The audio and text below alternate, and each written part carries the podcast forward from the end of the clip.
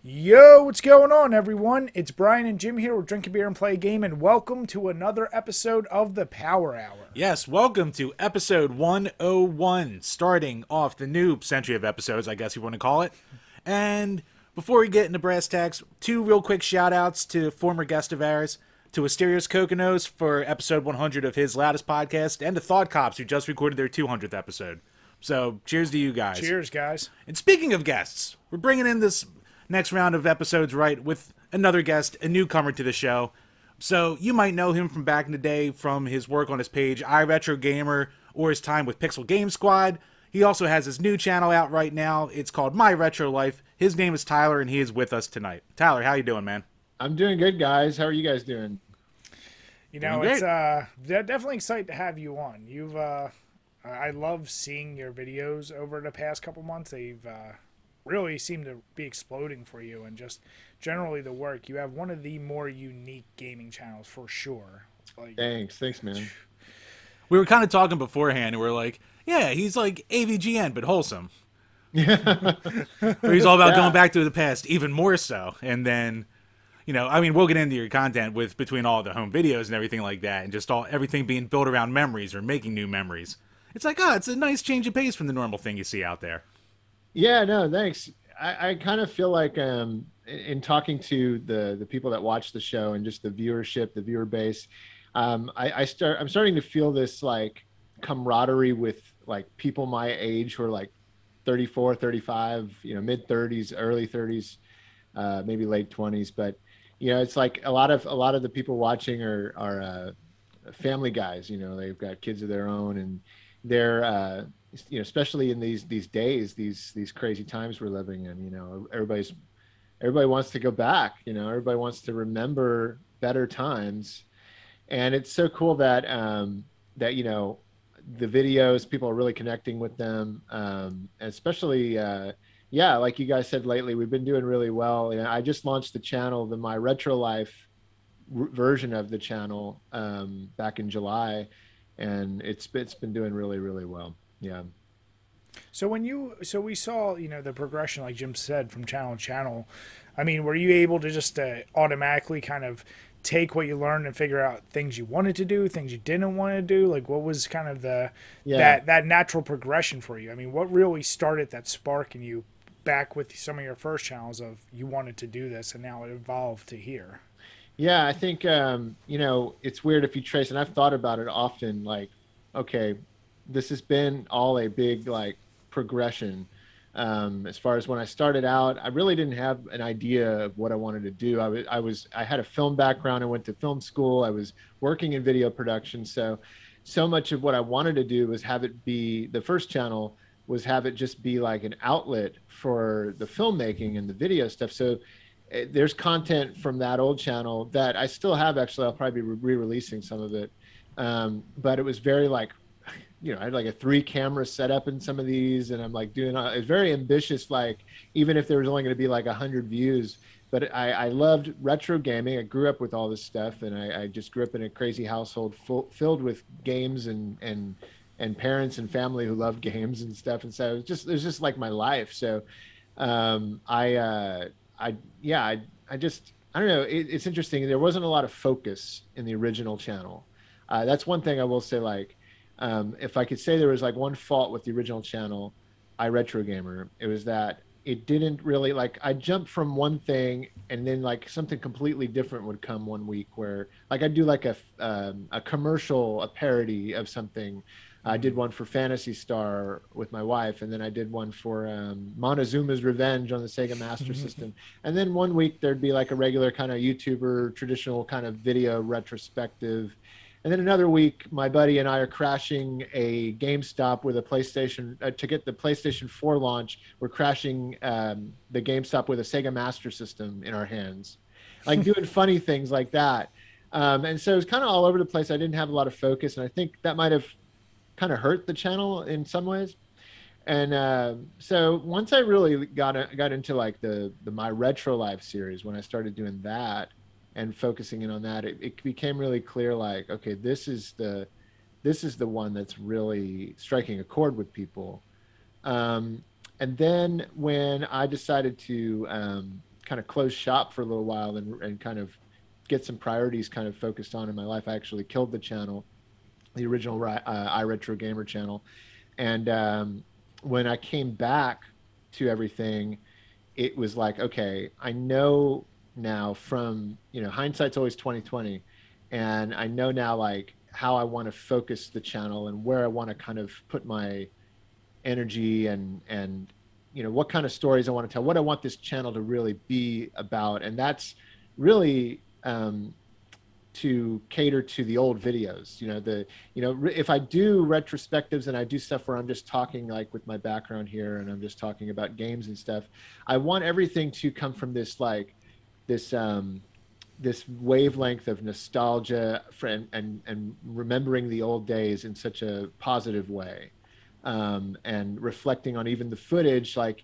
you know whenever I can and talking about it and just being really open and candid and um, and just you know real. I think even back with the first channel, I, w- I would do things like I would kind of try to act a little crazy sometimes in some of the videos. Like I did some weird stuff. Like I I had a video where I was talking about how the the Virtual Boy is better than the Nintendo Switch. And then I, I was playing the Virtual Boy at one point, and I took my head out of it, and my eyes were bleeding. And like, you know, like I did all sorts of crazy stuff. That's funny. It, it's funny stuff, but I definitely think the first incarnation of the channel, iRetro Gamer, I really feel like it, it, it didn't have a focus, if that makes sense.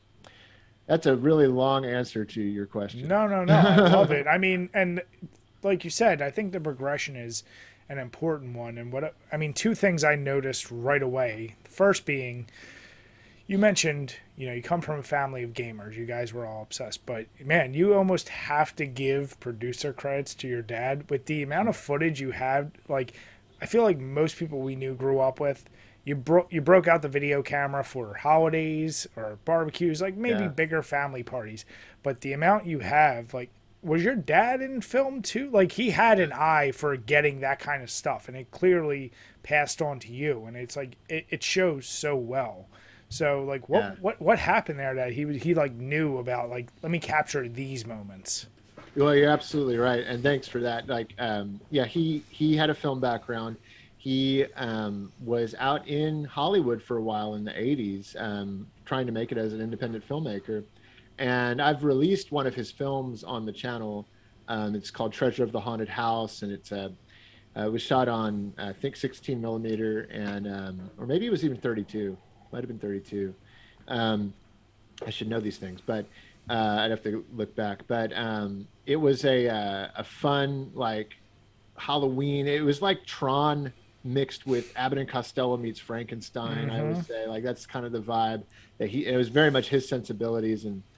Um, yeah, so all that to say, he was an independent filmmaker. He was making short films. He was rubbing elbows with guys like Richard Donner, even. And, and uh, mm. speaking oh, wow. of Rocky, he was friends with John Avildsen uh, the guy who directed really? Rocky One and Rocky Five.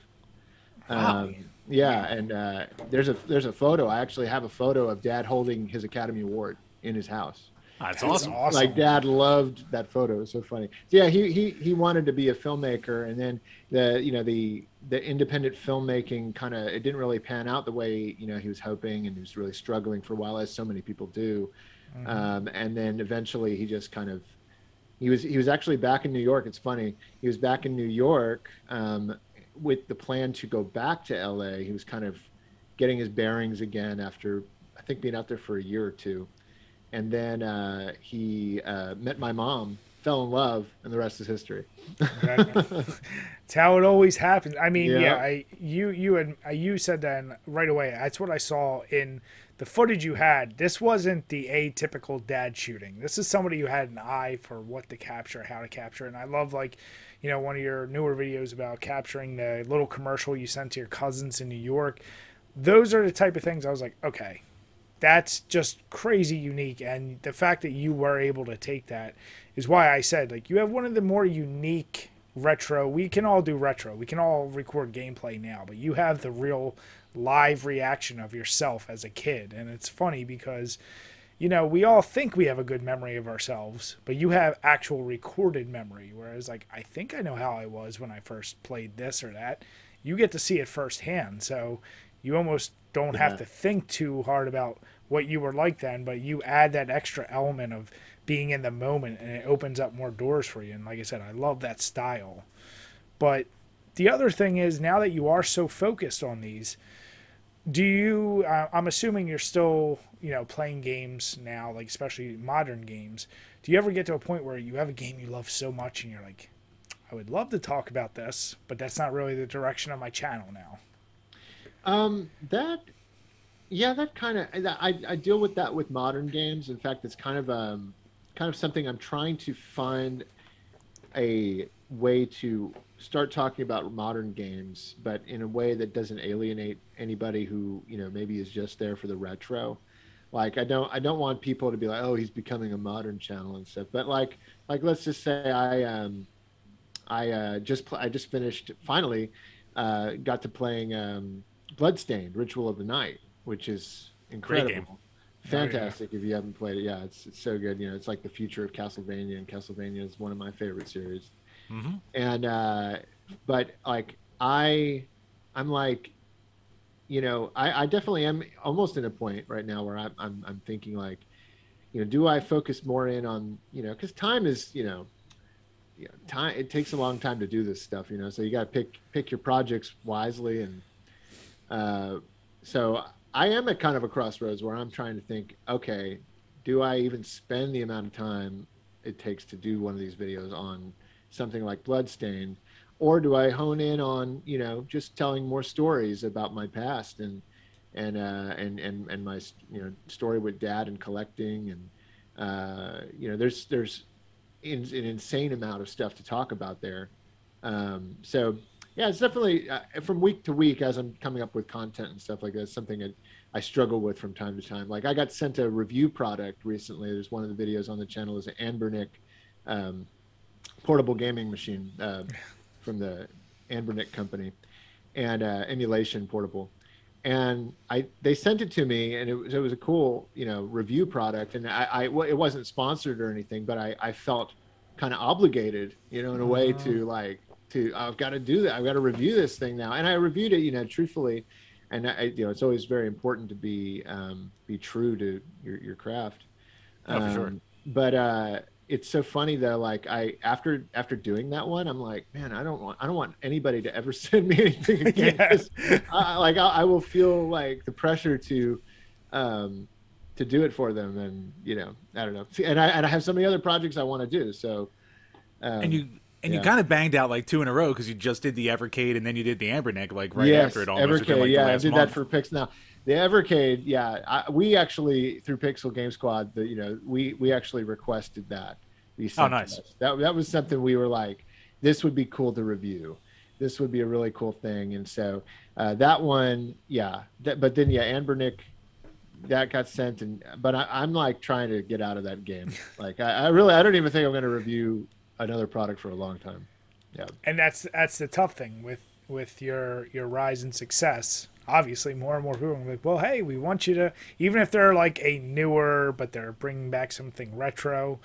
Yeah, that right. obligation, it's fun because on one hand, it's always like, I'm sure thinking of your younger self, what could be better than getting things to try out and gaming stuff? But like you said, you have a family, you have life, you have so many things going on. You can only dedicate so much time to the things you really want to do. And now you add that layer. That's, it's an interesting predicament to be in for sure.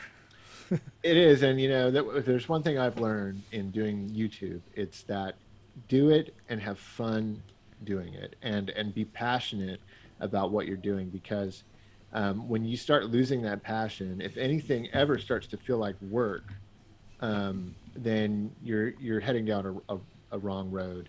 Um, if if the YouTube channel is taking more away from you than it is giving, uh, I think it's time to rethink things. so uh, I I very much make sure these days, like, okay, um, there, there, there's much better balance and much better like focus. And honestly, it's not even. It's more just a better sense of what this is. Like this this is YouTube. YouTube will if you let it, it will it can kind of take over and control you. Um, and so I just make sure I don't give it that power. And so whenever I, that's why I don't have a schedule. I don't have a schedule of when I release stuff, because if I had a schedule, I would I'd be like so like focused on like oh my gosh I got to meet that deadline Mhm. and and uh, you have enough deadlines in life to if you add more deadlines or even personal deadlines you, you're gonna burn out you're gonna you're gonna burn out real quickly Oh, Uh, and then with a kid, your deadlines get thrown out the window anyway.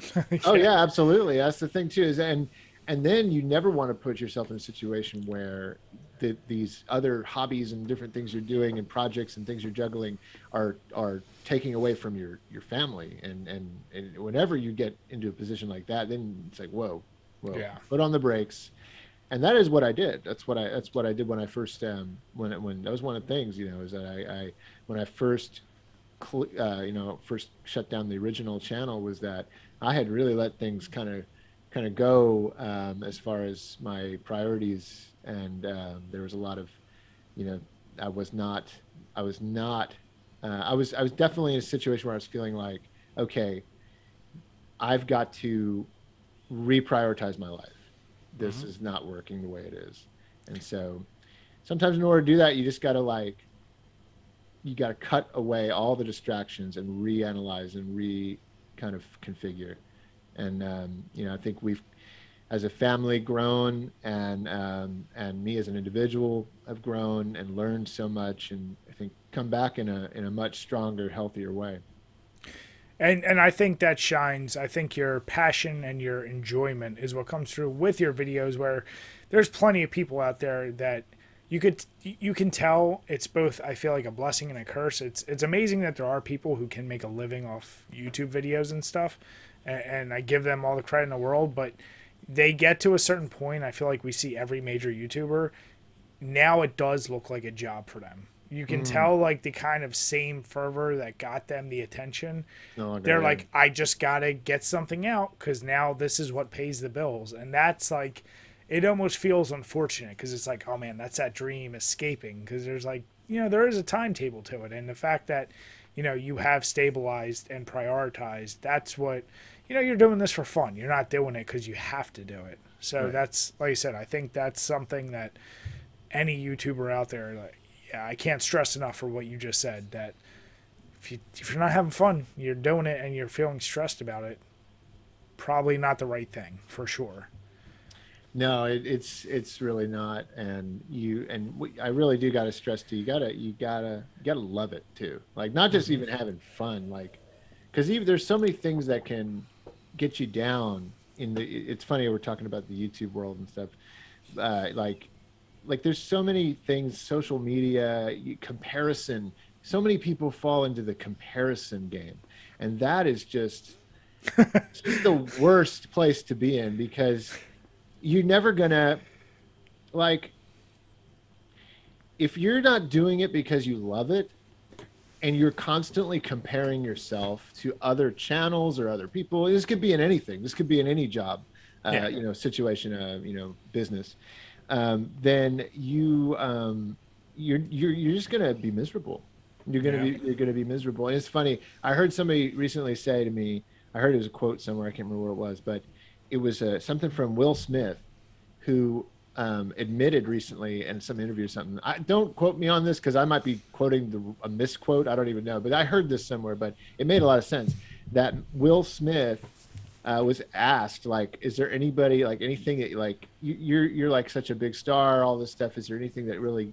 gets you down?" And he like admitted to the fact that he was jealous of um, The Rock, Dwayne Dwayne Johnson uh, that like he was actually he was actually jealous of The Rock because The Rock was the number one uh, paid actor in Oh, America, yeah. and, and no longer it was no longer Will Smith. And uh, it's just it's just funny. It's like whoa, Will Smith is Will Smith, and even he is Is not jealous. is not yeah even he is not like happy like he can be jealous and stuff. So you that whole- because he was comparing he was comparing himself to um, to The Rock, you know, at that point. And So it's, it's- yeah, you can't can't get into that. It's like, yeah, it's never going to satisfy you. Yeah, and Jim and I, I mean, we easily could fall down those traps of like, oh man, like, can you believe this channel or like oh the views for this like we put so much time into this video and we love making it but it got 50 views or 100 views you know it's easy to fall down those traps but it is funny because if you asked either of us i think of like what are some of the most fun videos you made not the most viewed. They're not even close to it but it's Yeah. st- we would still go back and say okay let's keep making this type because we just we do enjoy doing it. And you know you you you experiment you try different things but i like also how you framed it that you realized pretty early on you needed to like focus because you were jumping from style to style and you were like okay i can't do that. I need to really just what's the one i really care about the most? But like i said even you you're at this cr- you're coming to that crossroad of like man now i do want to talk about modern some modern games. So it's that perfect it's that perfect balance that we all strike and, and fight within ourselves i feel like. Yeah, I, I think um, you know variety is the spice of life, and so I think for a lot of people, especially creators, um, if you're if you're creative minded and your you, you, your your brain thinks that way, um, you're going to constantly and also just personality types. I don't know if you take those like personality tests and stuff like that, but I'm like a seven. myers briggs Yeah, yeah, yeah, I'm- yeah, exactly. I'm like a seven on the Ind- Indiogram. Is that what it's called? Indio? I, I can't remember what it is, but like apparently sevens like love adventure and we love like things constantly changing. We don't like monotony at all.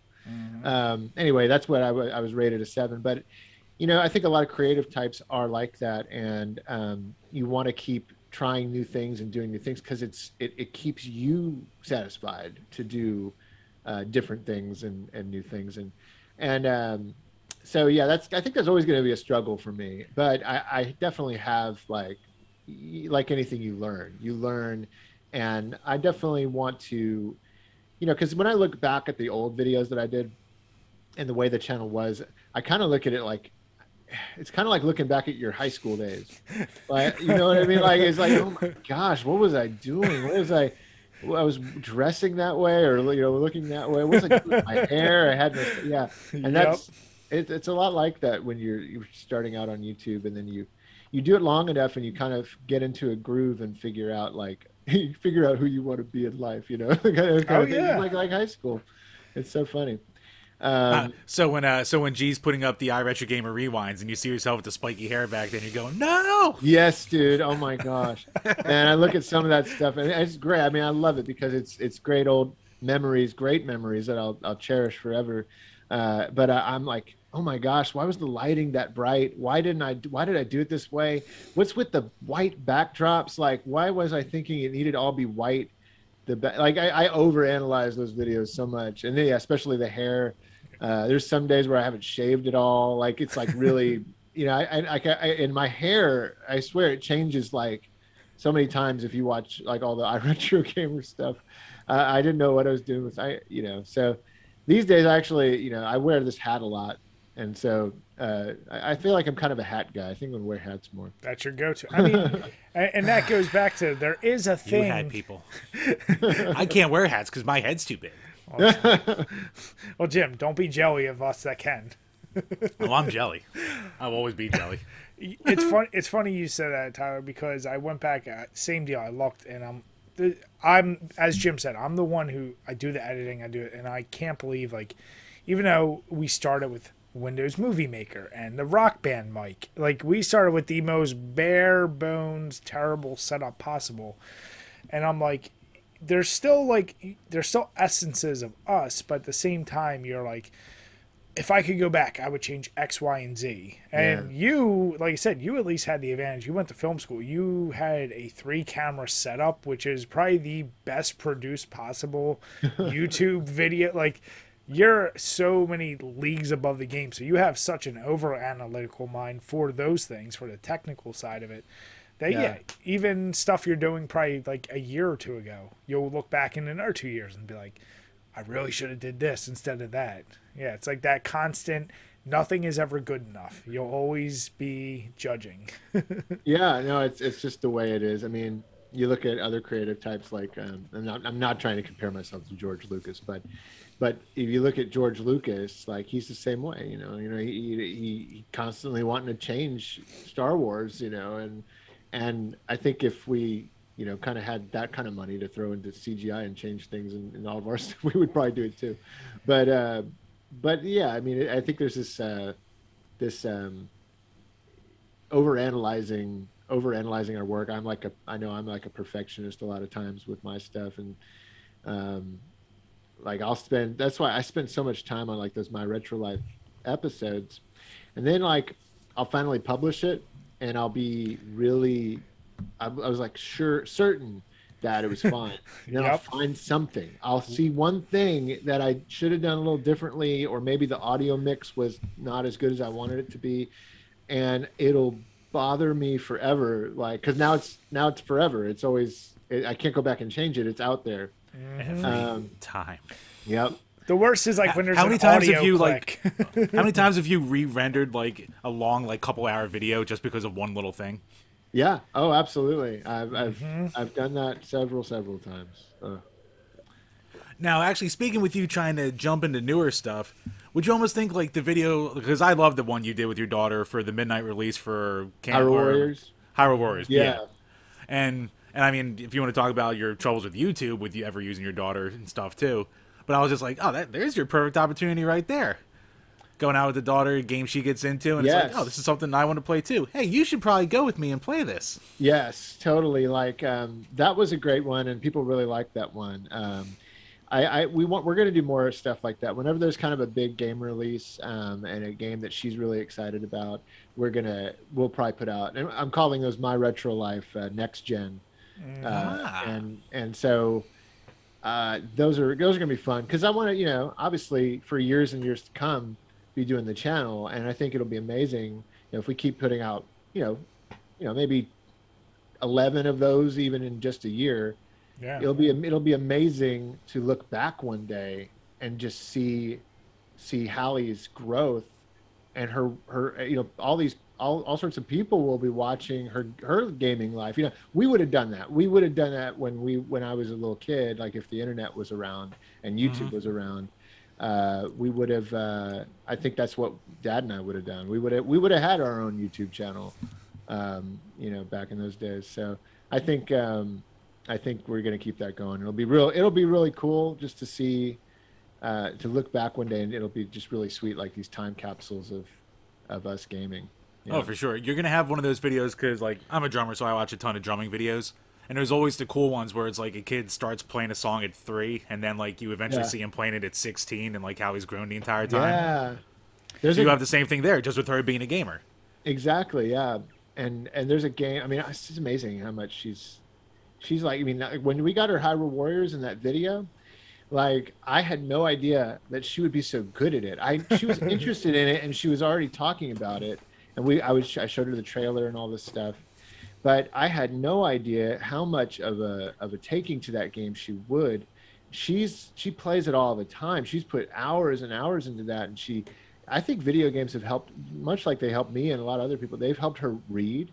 Her reading comprehension is incredible at mm-hmm. school. We've just got some tests back actually, and the, she, her reading comprehension is like higher than everybody. I'm like, it's because she plays games. Yeah, she's got to read the Te- tutorials. teachers never want to hear that, but the fact is, there is I know. something to say about the brain stimulation of It well, it- reading, yeah. history, hand-eye coordinate. Like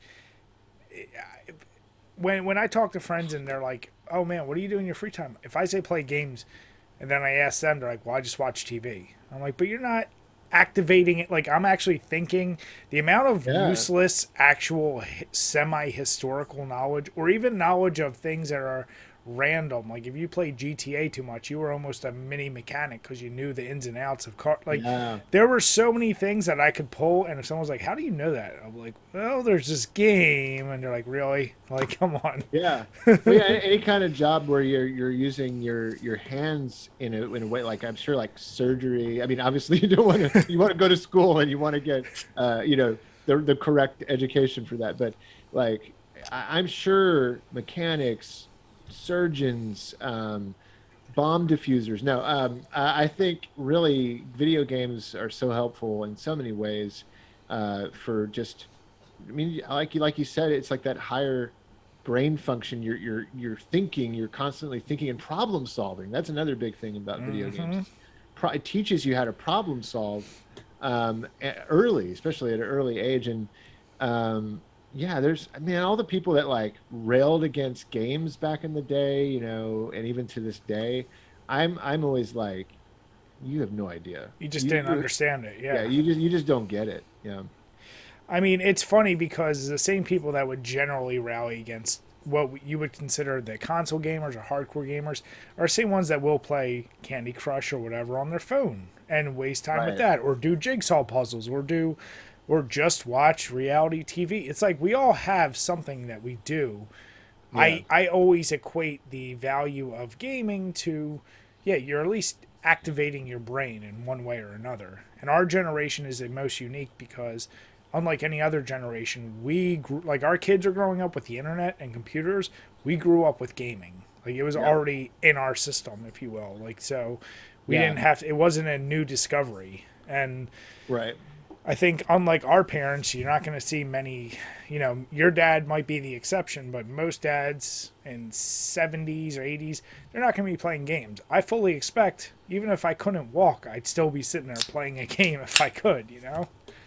Yeah, no, I know. I, I, it is interesting. It's gonna be interesting. I've thought about that sometimes. Like, um, our generation, like, when our generation's in its seventies, eighties, like, we're gonna be like the coolest old guys Mhm. Yeah. because, like, we we will like we're gonna be still gaming and like still like involved with all this tech stuff and Mhm. um, like, it, it's funny to me because I yeah I think of like my grandparents and stuff and like. They were so lame. like, comparison, like, not really. I, I love Yeah. I, I love my grandparents. I actually miss them. I actually just lost them. Like three, my last three alive grandparents passed away a year ago.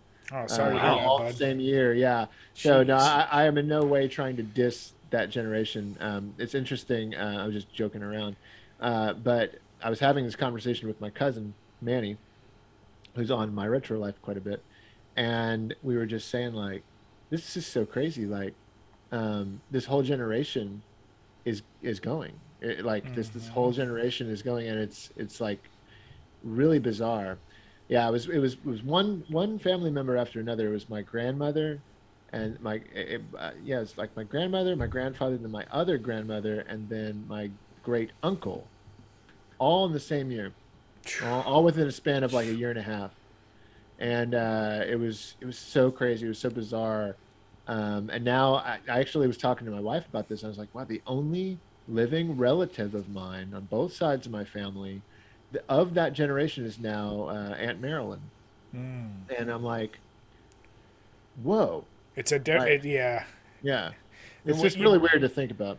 when you uh yeah when you figure out generationally and i think things like when i got married one of the things we did with our church was we had to figure out like a family tree and then through 23andMe when you look at a generational thing yeah when you think of it in generationally like a whole line of a tree like what what it represents Yeah. it, it, it yeah it weighs on you a little differently because like you said we're all we're all dads here we're you know hopefully for most people like you still have a generation or two above you but like we're, Yeah. we're sneaking up there and it, it, Yeah. it just gives you perspective it's just it's just different you know Yeah, it really does. It definitely makes you appreciate life and, and things a little more uh, the older Mhm. you get. And, uh, you know, it's uh, obviously that's pretty cliche, but it, you don't really start thinking about it and, and believing it until it happens to you. yeah Uh, no it's for one sure of those like things you learn in life. Yeah. No, but yeah, I mean, like I said, I think to go back to what you were saying though, that getting the chance to do that with your daughter and create this this like you know next gen series, it's interesting because even though you know we are all stuck in our ways from our nostalgia. You, no matter what, there's never going to be a new game that comes out that beats the nostalgic memory of a game that changed your life as a kid. So you now get to see through her eyes what game is doing that. And for right now, for her, mm-hmm. it's, if it's Hyrule Warriors, like that's not your game, but that's her like it's her own thing, That's and you're gonna yeah. get to see like what that new generation is, and it's gonna be fascinating because it's gonna open your eyes now to like the mindset of the next generations and it's Yeah. yeah it's very it's uh it's it, you'll become a time capsule for our 8-bit 16-bit whatever and she'll be Right. like, "Well, Dad, yeah, I know you like this one, but this is so much better." And you Yeah. know, She will, and I can already see it because she she does prefer the more modern games. Like she really does. Uh, she she her first game that she ever played, and it's funny. I have a little bit of footage of her like playing it for the first time. Is Mario Odyssey. Uh, Oh, wow. I I I I'm gonna find like I have a lot of footage of her actually that I haven't utilized in that way. I'm trying to figure out like the right time and place to do because I didn't start the series until later uh, as far as my retro life next gen stuff. Um, so like I'm trying to figure out like how do I go back and show that time she was playing Mario Odyssey or the time we actually we we, we filmed us getting um, Kirby on the on the Switch the Shattered Star no what is it called Star Uh, Allies. Star Allies yeah Shattered Yeah. Star what is that uh, but uh, yeah Star Some Allies RPG. yeah, it's an RPG. It sounds more like an RPG. It sounds like a Kirby game. Um, but uh, yeah, there's a little, there's a couple of fun clips when she was younger, uh, even that I have that I'm still trying to figure out like how to how to put content out with it and tell a story with it. And so that'll be that'll be coming out at some point. yeah. I And, mean, like uh, our parents try to convince us of certain bands, music, movies, and we're like, they're nothing compared to the newer ones we'd listen to, especially at a younger age. It's that tough moment of like, well, my dad was a big Rolling Stones guy, and as a kid, I was like, I don't want to listen to that. I want Green Day, or I want this, or I want that, Yeah, and then. yeah. You know, you grow up and you then appreciate. it. But as a young kid, you definitely, what parents like is old and dead to dad. Like you don't have that appreciation. yeah, I was kind of a rare example of that, of, of the opposite actually, uh, of that. Um, I know exactly what you're saying. Like that's very normal. Uh, but for some reason, I really latched onto the stuff Dad would listen to because he he was listening to, um, uh, I mean, like you said, Rolling Stones, uh, The Who, The Kinks, uh, you know, British Invasion bands, The Beach Boys, um, T Rex, all sorts of classic rock. You know. Um, Black Sabbath, um, you know, you name it. And I uh, I really really loved that stuff even as a kid. Now I did I did have my own stuff that I really liked. Like I would ask about newer bands and stuff, and Dad was Dad was cool with that too. Honestly, like uh, you know he he would uh, he would he would get into new bands. I mean, uh, I remember he got into No Doubt. He got into Third Eye Blind. He got into Soul Wow. Asylum in the Nice. 90s uh, you know all these cool 90s bands and we went to the concerts too we went to a lot of uh, uh, concerts uh, growing up I, I went and saw no doubt with dad in their prime back in 97 tragic tragic kingdom tour Wow. uh, and I, I saw them uh, yeah, yeah, of prime. Jesus. it, it was it was remarkable. Uh, I remember, I think it was Cake opened for them, uh, and so it was just a killer concert. And I was and it was highly impressionable. I was uh, I was only like eleven or ten in in '97. Yeah, like yeah, probably probably eleven at that point. That's awesome. And uh, yeah, such a great concert. I'm sitting here. My, my dad didn't move past Frankie Avalon, so I'm just like, uh, this is what we're listening to, huh, Dad? Yes, we are. you know, gosh, you know, it's funny. I, I, I don't take for granted all that stuff, man. Like I know, like Oh yeah. that dad was a special breed, Yeah. uh, and it was, uh, you know, it's crazy. Did- you know, go ahead. No, I was just gonna say, um, so for like a lot of kids, like for me, like my parents weren't against me gaming, but they were against how much I gamed. So, did you ever have that thought in the back of your head where you were worried about your daughter becoming a gamer, or like maybe spending too much time with it, or getting into it in general, or something like, like it's a thing you don't want your kid to be that like you almost saw as a flaw because of how you were raised, or something like that? Even though you sounds like you had a way different kind of upbringing. Yeah, no, I, I, didn't. Um, the only thought in my head uh, about that was, I don't want to force it on her. I don't Mhm. want. I don't want her to be like. I'd be like, Hallie, you've got to love video games. Like, you- you've got, you've got to. You, here's, here's Super Mario. You sit here and play it until you, beat it. yeah, exactly.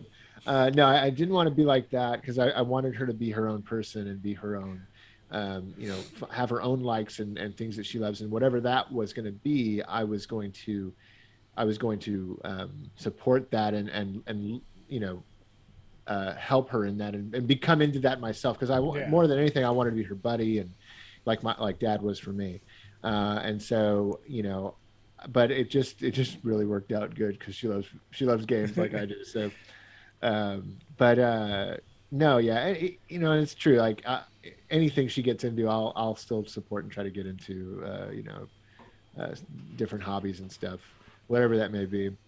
Um, but it's funny, Dad. Like, uh, it's funny. Like, there were certain things that he couldn't get into. He couldn't really get behind. Like, he didn't like Michael Jackson. He couldn't stand Michael Jackson's music. Just ran. Wow. yeah. Uh, yeah, it's weird, huh? Like, it's weird. But I loved Michael Jackson. Uh, like we all did when we were oh yeah. Kids Yeah. in the 90s especially and, and like uh, you know i remember wanting to get the dangerous record when it came out and uh, talking to dad about it and him being like yeah you know okay like yeah like Not he- being crazy about it. yeah no like he, he wouldn't go like don't get that or anything like that he would just he was like he actually bought me the history cd uh history of the what was it called history part one or yeah i can't remember what it was Something like that. Yeah, the, like the double disc greatest Yeah, it hits was the double with like him disc, as a yeah. statue. He- Yeah. I remember him surprising me with that. So like he, it's not like he was totally against it or anything, but it was definitely an artist that he didn't care for. Um, and he would kind of let me know at times, like, "You like that?" He'd go, he'd go, like, "You like, you like Michael Jackson?" I was like, "Yeah, okay." You know, he he would he'd be supportive like that. But it, it is funny though that I wonder sometimes, like, how will I handle that if there's something that I really don't care for, but like Hallie's really into, like I, obviously I'll, I'll handle it like dad did probably like i'll just be really supportive even though i'm kind of like "Oh, i can't stand that music you know or, or whatever that is Mhm. yeah No, we uh I had the similar like I said, Green Day was my thing and I remember my mom being like, You you shouldn't listen to them. They're like they're like, you know, they they're on drugs or something. I was like defending them. No, they're not. not realizing what I'm looking at on the covers. or like I was like, I just like their music. And I'll never forget trying to convince my mom because I didn't know it, but where I went to school, like everyone's like Snoop Dogg, doggy style. And I was like, Oh, oh, yeah. that's what I want to get just because everyone I knew talked. My mom was like, no. I was like, why not? Like, I couldn't even conceptualize as a kid, like, why I couldn't have it. Yep She made the right call back then, but still, I couldn't, like, ba- like my mind back then was like, oh, she just doesn't like modern music. You Yeah. know? yeah exactly Oh, Yeah, I know, that- it's all about what what they look yeah like because I, I mentioned and what you know, catch on to. yeah. yeah yeah that's true It- It's actually funny because like my mom was super strict growing up with like you know this is good, this is trash, blah blah blah. Huge Beatles fan, and she'd be like, "This is why you should like them and the Beatles more than this because the Beatles never did drugs." And looking back, I'm like, "Dip dip." oh my gosh Yeah. yeah. that's the biggest Like she was, ever. she, she she lives in that little bit of a cloud. yeah even still to this day. Yep. I, I think And- oh go ahead Now I was gonna say, actually speaking to uh, your doggy style thing, Bry, uh, like when we were growing up as wrestling fans, one of the Rock's Oh. phrases was "Poontang Pie," and I would just write random wrestling phrases on like my wall. so I had "Poontang Pie" written there, and my aunt one day is looking and she's like. "Who- What what what do you have this written here for? I was like, what? It's what the Rock says. Completely oblivious Yep. as like an eleven year old. what the rock Looking said. back, I was like, oh. Do you have any rock it, idea it's okay how much Right, exactly. trouble I got into for the DX? The, uh, you know, the, The suck, suck it, it? that, that, that oh yeah yeah not fully grasping. Like I had a kind of idea, but not really grasping how crazy that Mm-hmm. was as a seventh grade or eighth grade, whatever. uh, You know, it's yeah, you know what's Look, really funny is They're schmillionaires. They know better than us. yeah, Yeah.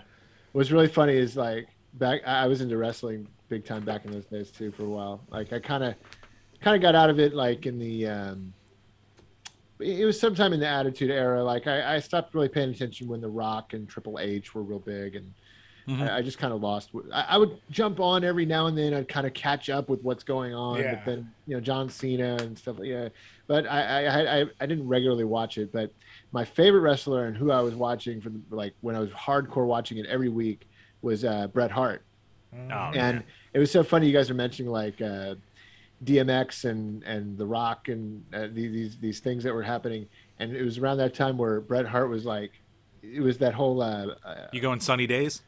No no, it was all Okay. the, the whole Canada like uh, America war thing, yep, Uh huh. uh, like war war on America. Classic. and uh, dude, it was such a crazy thing because I was young. I was too young to understand that it was all like an act. right. Um, and like as far as like he he really didn't hate America. no, Like like like he was, but it was killing me. They were turning him heel, and but it was killing the young fan in me because I was like, no, like don't hate America. Like, well, it's not I'm that American. bad. yeah, I'm American. You hate me now? Yeah, I like it took it real personally, and and it got me thinking too. Like, maybe I should hate America. Dad, I I'm gonna become like- Canadian. like, I was like, if Bret Hart, you know, he's got a point. Like, we don't care about our our healthy, our, our, our, our I think there's that line he says, you know, we care for our old, we care for our elderly, and he's making this big rant. Uh-huh. And and I was like, yeah, yeah, the power of persuasion, the power of And those those are the best promos of his career too. yep. yeah, when you look back, it's like, man, that was such an amazing time. Uh, especially when he turned heel uh, when uh, the I Quit match with Steve Austin, just Yep. just incredible when you when you see what all went into that and and just how it happened, how it unraveled, the drama, the the the storytelling involved there. But when I was a kid, it was so funny because I, I didn't understand and I took it real personally. So are you telling Yeah. us you were very close to being a Tyler? It says a boot. Yeah. oh my gosh. Well, that uh, man, there's a few realizations as as a kid that are hard truths of things not being real. Yeah. Santa, Easter Bunny, but the wrestling one was a unique one because I feel like our generation had already like them. I feel I feel worse for the ones that were our age in the '80s who really found out wrestling was fake. But Mm-hmm. like our generation, like I feel like right from the get, like my dad or or my older brother would be like, you know, it's fake. And I'm like, no, it's not. Yeah. Like, you Yeah. know, like this really. Ha-. And then there's that like that switch. It's like you just don't care. You're like, okay, it's fake. It's fine. Mm-hmm. But man, like the the soul crushingness, like you're saying, like Bret Yeah. Hart, or when you find a guy like when Hogan turned to Hollywood Hogan and WCW, the reaction from kids, I could totally get that, and it's Yeah. that na- being that naive is something you almost it's the ignorance is bliss. It's like with video Yeah. games and everything else, like. Oh my god! I can't believe there's a big twist like this. It's something we all are like, you know, really want back.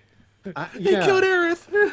yeah. It's so so true. I mean, I can I can remember those days so well. And you're going back to talking about like the home movies and how you you said something about like how your memory is really shaped like because you I have so many of the home movies.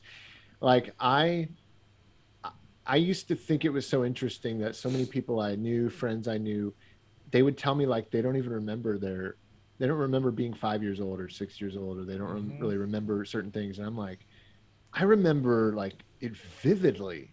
I remember I, I have and i think what happened was not only do i have the tapes to look back on and see and so much footage um, but i also would watch these tapes when i was a kid. So like dad would make them and he'd dub them to vhs so he'd film on video 8 cassette tape and then he would make vhs dubs of all of our home movies. And and it was not just the game stuff you know it was, it was so much just family stuff just Mhm. regular family day-to-day stuff and um, i would you know along with my ghostbusters cartoons x-men and you know all, all sorts of other things i would watch the home movies like as entertainment Yeah.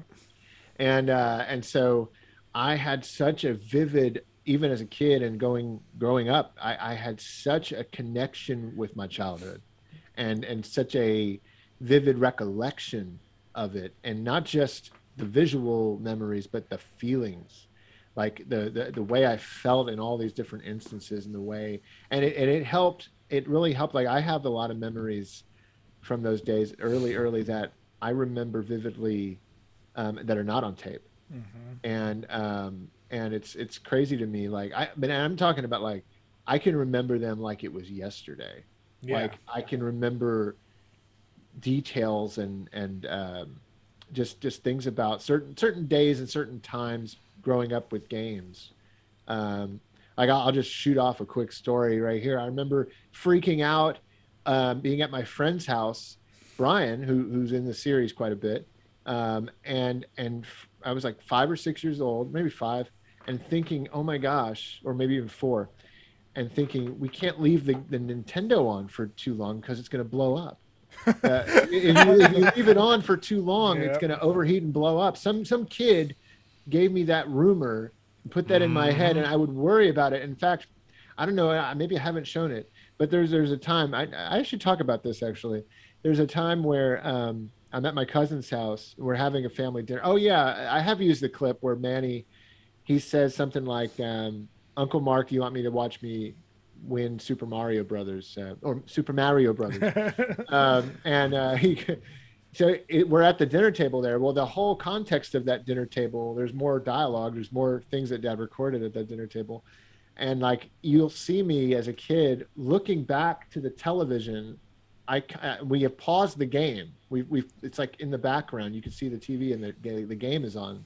I think it was Super Mario Three, and uh, I'm I'm constantly turning my head while I'm trying to eat dinner, and my mom keeps going, "Tyler, eat your lasagna, eat your dinner." You know?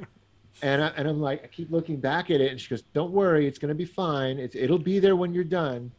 And and uh, but my my thought, I can tell you because I remember, but it's not you know it's not documented on tape like what I was thinking, but I remember thinking it was gonna blow up. Yeah. That if we don't go back to it, it's somehow you know everything when you're a kid is magnified. Oh yeah. I, I literally thought the whole machine would just blow up. so funny.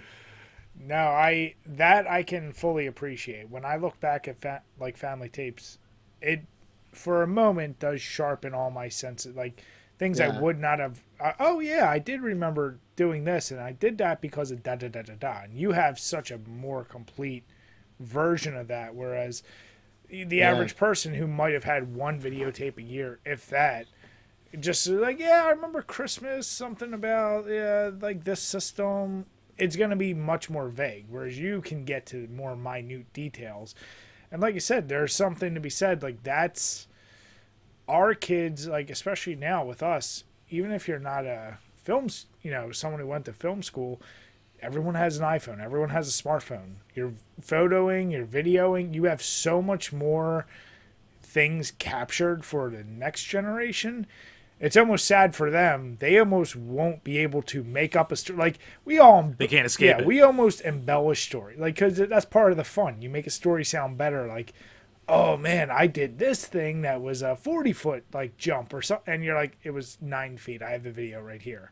You're like, Yeah. Shut up. You know, like our our kids will be their entire life will be documented from when they're babies all the little things like it's going to be well documented and captured somewhere so they're like almost inescapably going to know every detail of every event Yeah, and it's it's interesting. It, that, is that I never I never thought about that. I never thought about how people that whole generation as when they grow up, they're going to have such a better recollection, like you just said, of past events and their their, their childhood and and things because of that. Because, because of specifically that. That's pretty wild. That's a cool thought to think about.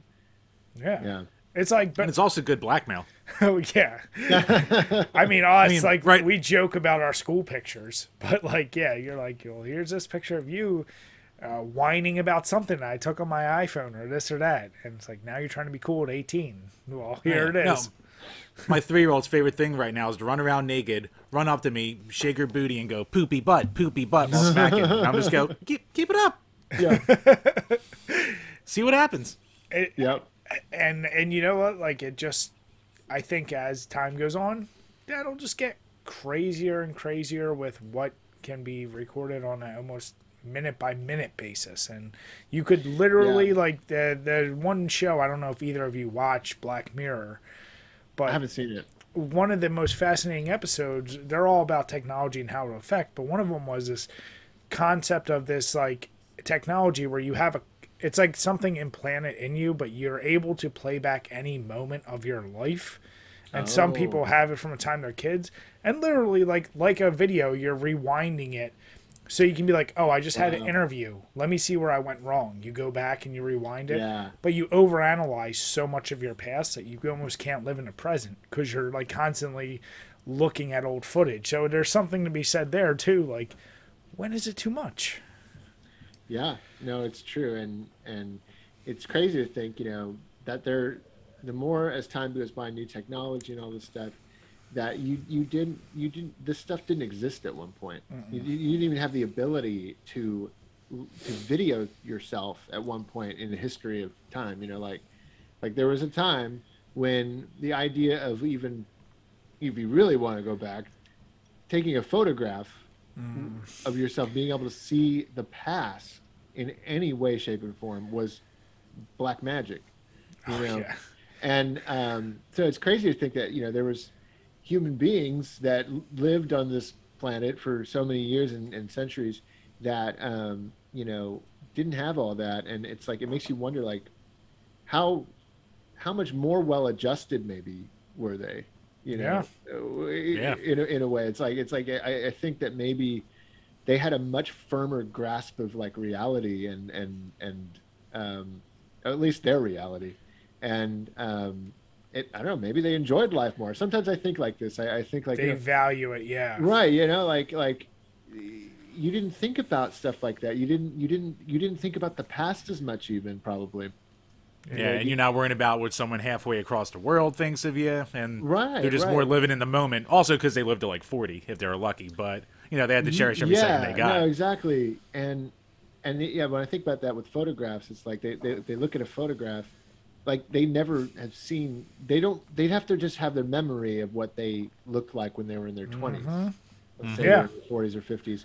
And so they have. You know how people always look at younger photos of themselves and they're like, "Man, I was so young," I, uh, and they get that all misty eyed and, man, those days are gone and, uh, and and it's like, wait, wait, there was a, there's whole generations of people had no ability to even maybe maybe they remembered and and remembered the old days and wanted to go back, but it definitely was different. I mean, you, our generation almost with technology i think perfected the idea of nostalgia like Yes. if you think of our parents i don't i don't know any of them other than like maybe how things might have been a little different i don't think any of them clamor for like oh man everything was so much better in the 40s or 50s or like like Yeah. nowadays it's like oh man the 80s oh man the 90s it, it- they keep we keep because we have some kind of footage of like the clothing. No the clothing all sucked back then too.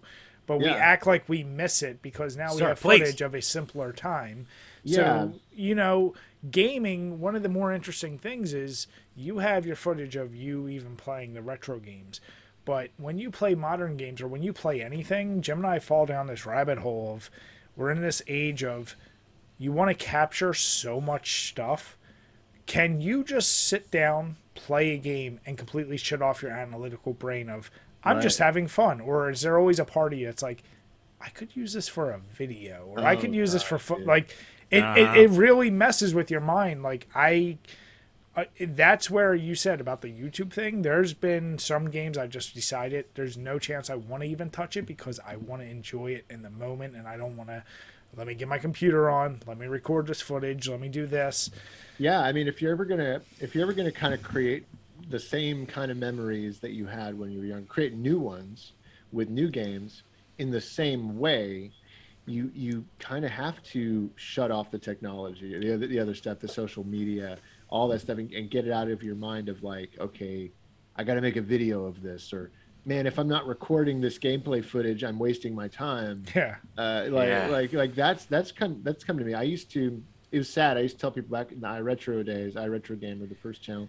I used to tell my cousin or my friends, I'd be like, "It's it's crazy. I only ever re- I only ever play a game now to record the B-roll. Yeah. I call it B-roll. Yeah. Uh, I, I I I only ever whenever I'm playing a game, it's because I have an ulterior motive um, of, of Mhm. wanting to make a video of it, which in its in and of itself is not bad if that's what you want to do and that's your project. But then you start thinking and realizing, wait, I don't play games like I used to. I don't I don't I don't enjoy them the same way because I have I have and it really the, it's it's work. It, it's becoming work at that point. Yeah. Mhm. So, yeah, it's it's it's a strange it's a strange thing YouTube and especially the gaming side of YouTube and and trying to you know have fun doing it but also wanting it to grow obviously with anything you want you want a project that you're pouring your heart and soul into you want it to succeed on some level Yeah. Right. um, I don't. I, I don't ever subscribe to that group of like, you know, I mentioned before. Obviously, do it because you're passionate about it and do it because you love it. But I don't subscribe to the group of like, if you um, you, you can't be disappointed.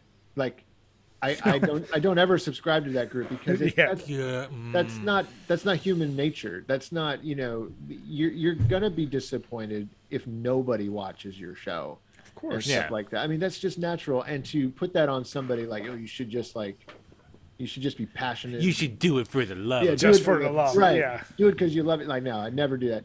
Obvi- you know, definitely, the driving force in you should be if you want to not burn out, that you love it and you and you're going to do it until you're 60 or whatever, you know. Uh, but um, I, actually, I take that back. You don't have to do it till you're 60 if you don't want. to. Yeah. But If, uh, I, if um, I'm still doing this when I'm 60, gee. I know, right? but, but like, yeah, I, I I say this to encourage anybody who's who's maybe struggling um, with with YouTube is to, you know, disconnect from the analytics of it all, disconnect from, um, you know, keep going, keep going with it if you're enjoying it. I'll say it again, like I said it before. I don't know if it was before we started talking in the recorded version of this, but do it because um, you love doing it and it's not taking away from your life. Like as far as it's not making your life more stressful or more worse in some fashion. YouTube should not own you. You should own YouTube and be in control of it. Um, with anything, if it gets this foothold in your life, where you are now consumed by it. It controls your every if you oh i got to get a video out. Oh i've got to do this to meet the algorithm. Oh maybe if i if i type in uh, the the title of the video a certain way or have a certain thumbnail all, all I've tried all of these. no, no, they've I- never worked. Me, I I have too, and you know, you you get too caught up in that, and then all of a sudden it becomes stressful. It becomes a job. It becomes all these things that you don't want it to be, um, and that's that's when I think a lot of people burn out is uh, is because it's it's it's no longer giving to their life; it's taking away. Um, so yeah, I mean, like you can be uh, all that to say you know obviously disappointment is real keep going if you're if you're struggling keep going unless it's it's just really a, a, It's a messing with burden you. yeah, Yeah. if it you know I mean, that hits really close to home because, like, Brian and I, we've been doing this page for, God, almost eight years now, and like, it's never, it's never been the kind of page that's ever taken off and stuff like that. But it's also, it's like, eh, it's still one of the hobbies that I have left, especially with COVID. It's not like I can play shows anymore or anything like that. So sure yeah it's luckily still that thing where it's like, it's still fun to do, even though like you you put out a video, even if it's like a, there's always you know the stuff you really put time into, and there's easier content that you can just throw out there. Yeah. and even then it's just like I, I think you need to have like parameters too to keep yourself from going nuts. Like i like i spend too much time opening the youtube app like on the phone and seeing the analytics. Yeah. be like oh well oh ninth out of tenth of my most recent. Oh that's a kick in the nuts. But it's also like ah what are you gonna do because at least like i still have those set rules where it's like i never work on content until my kid goes to bed Yeah. so it's that kind of deal where like i'm trying not to let it like it's, if it's gonna happen, it'll happen. If it doesn't, it's been doing it long enough where it hasn't. So like, I don't have to have these delusions of grandeur. At least I can still yeah. prioritize in the meantime. well yeah, and I Jim and I like yeah that Yeah, we t- we talked about this like, whew man we killed ourselves at the at the beginning it was like, oh we're gonna do an entire month all thirty days dedicated to every Simpsons video. And we every single day I was churning out a video like we recorded the stuff and I you know it burnt. We did that we did Mortal Kombat we did Superman we did every Wow. version and we did this like in tandem day month after month for a while and it was just like all right the real purpose of this was for excuse for jim and i let's get together find a day a week where we sit down play games together give it our review because we were like oh we can review better than other people because we have Get different you know you know it was just an excuse to get together and have fun and then when it became that thing of like we, we're trying too hard to make a theme month or do this and then it was like all right, let's get together when we can. And the podcast was a nice intermediate because one of the things Jim is all like he's a social media guy, whether he likes it or not, he's doing that. And I have a problem. yeah, it- but it's like we do enjoy talking We all with have a people. problem. doing this right now, like talking with you, talking with guests, is a really fun thing. And doing the podcast is another fun excuse of us to be able to share gaming memories, just talk kind of BS with people, whether we know them or not. And it's just that is ul- ultimately like the best value of video games to us. So we still try, like, okay, if we can, we, we'll get out a, a couple reviews a month. We're Mm-hmm. never going back to getting 30 reviews out in a month. Like, that's n- Oh, yeah. beyond nuts. I, I don't know how you did that. Uh, That sounds insane. it, it was too much. But it's like one of those deals where now we're like we made a pact. We're like let's just either do reviews for like people from our Patreon or whatever that want to talk about a specific game or wants to talk about a game, or we give each other games that we think we'll really enjoy, and let's just really hyper focus on those. So like you evolved with yours, that was the same with us. We we got to a point where we're like, we just can't do it all. We do little pet projects, like we do a, like top tens, 6 mm-hmm. packs, because we want to find an avenue to do it, and those are enjoyable because we're getting our true feelings of something out there one way or another.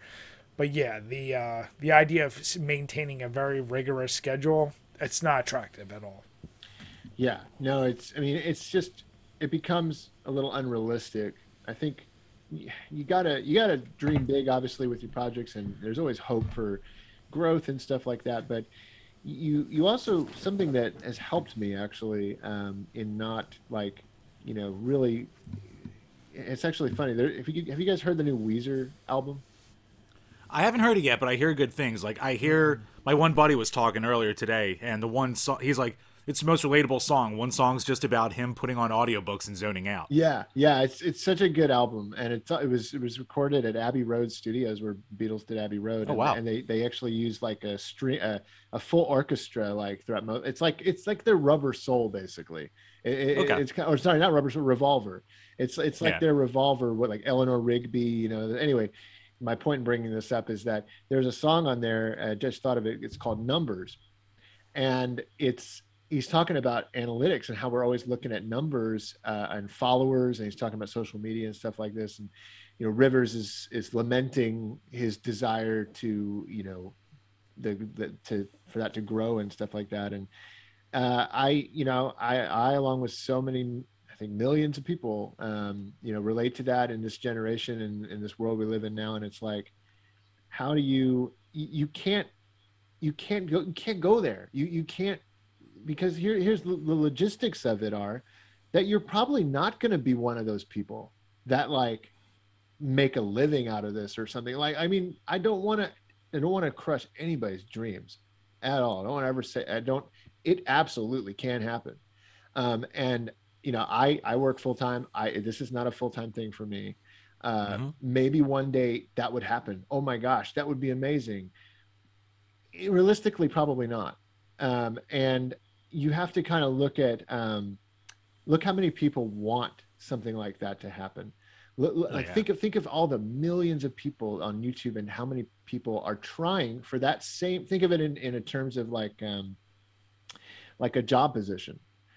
Um there's so many people vying for that same job position in competitive fields and stuff like that. Well the same thing is happening on youtube. There's so much competition and there's so many people vying for that coveted thing that you want which which may be full time you know maybe this or that. Um and the, the the odds of that actually happening there's just not there's just not enough reality you know what i mean? Like it can't really there, there's so many people that are going for it that not everybody can get it Oh, for And- sure. and, and like, so yeah No, I was gonna say, what do you call it? Justin Wang last week, like especially during like the boom of like all the like the meme stocks and stuff like that. He put out a tweet and he was like, "Oh my god, my life is basically boiled down to number go up good, number go down bad." oh And I was yeah. like, "Damn, that hits way too hard." That's, oh, Yeah. I know, and that's that's kind of sad. You know, it's like you, you can't live you can't live life like that.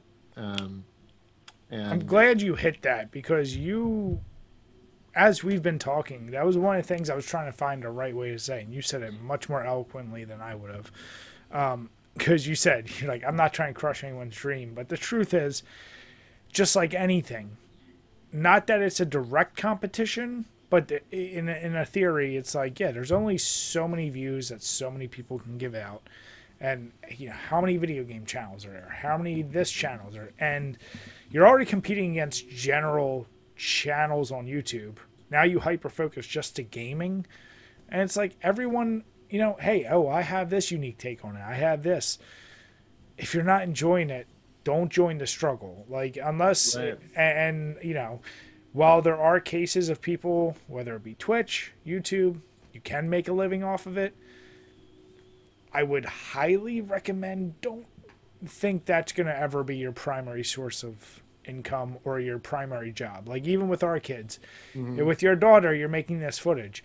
But I don't think you would ever truly encourage her. Be like, yeah, don't do anything else with life. Just focus on gaming. Right. You know, like you're gonna don't, be don't like, get an education. Don't you Yeah. Know, don't, don't do all this. Yeah, I mean, like even even guys that um, just off the top of my head, RGT eighty five, Sean. Mhm. He's gone full time, but it didn't start that way, and he didn't realistically even think he could do it until it started looking suddenly like he could. You know, he he didn't go into what I'm trying to say. At least from what I gathered, I don't think he started YouTube and doing what he was doing with the idea that I'm going to do this full I time. mean, yeah, and, and so, but it, but he kept doing it because he loved it. He was passionate about it. He enjoyed it, and then it got to a point where it suddenly started to look like, oh, well, maybe there is a pathway to to this. But the bottom line is, his heart about it was not I'm in this for the followers and I'm in this for the career and, this sort of thing. yeah. It was I'm Right. in this because I enjoy this and it's fun and it, at one point it just was like he just got to that point where it's like okay and I think that's like that for a lot of a lot of the guys that um, that have uh, done really well um, is and and that's part of what helped them get to that point was that I think their heart about it going into it wasn't that. That's that's how they were able to maintain that level of passion and excellence and and moving forward um, was because they would be doing it anyway. Yeah. um, and but yeah uh it, it's yeah all that to say like yeah i would i would discourage i would if you're go if whoever's watching if you're going into youtube and you're you're excited be excited dream big have these you know ideas and, and aspirations but don't only be in it to make it a full-time gig or be successful or famous or anything like that. Because and almost almost to make it full circle with your dad youtube is running off to hollywood that you can do at home yeah so everyone wants to do it but only a certain amount are going to be the lucky ones who really you know take off doing it Yeah. No, you're you're absolutely right. Um, and it's and we talked about comparison earlier.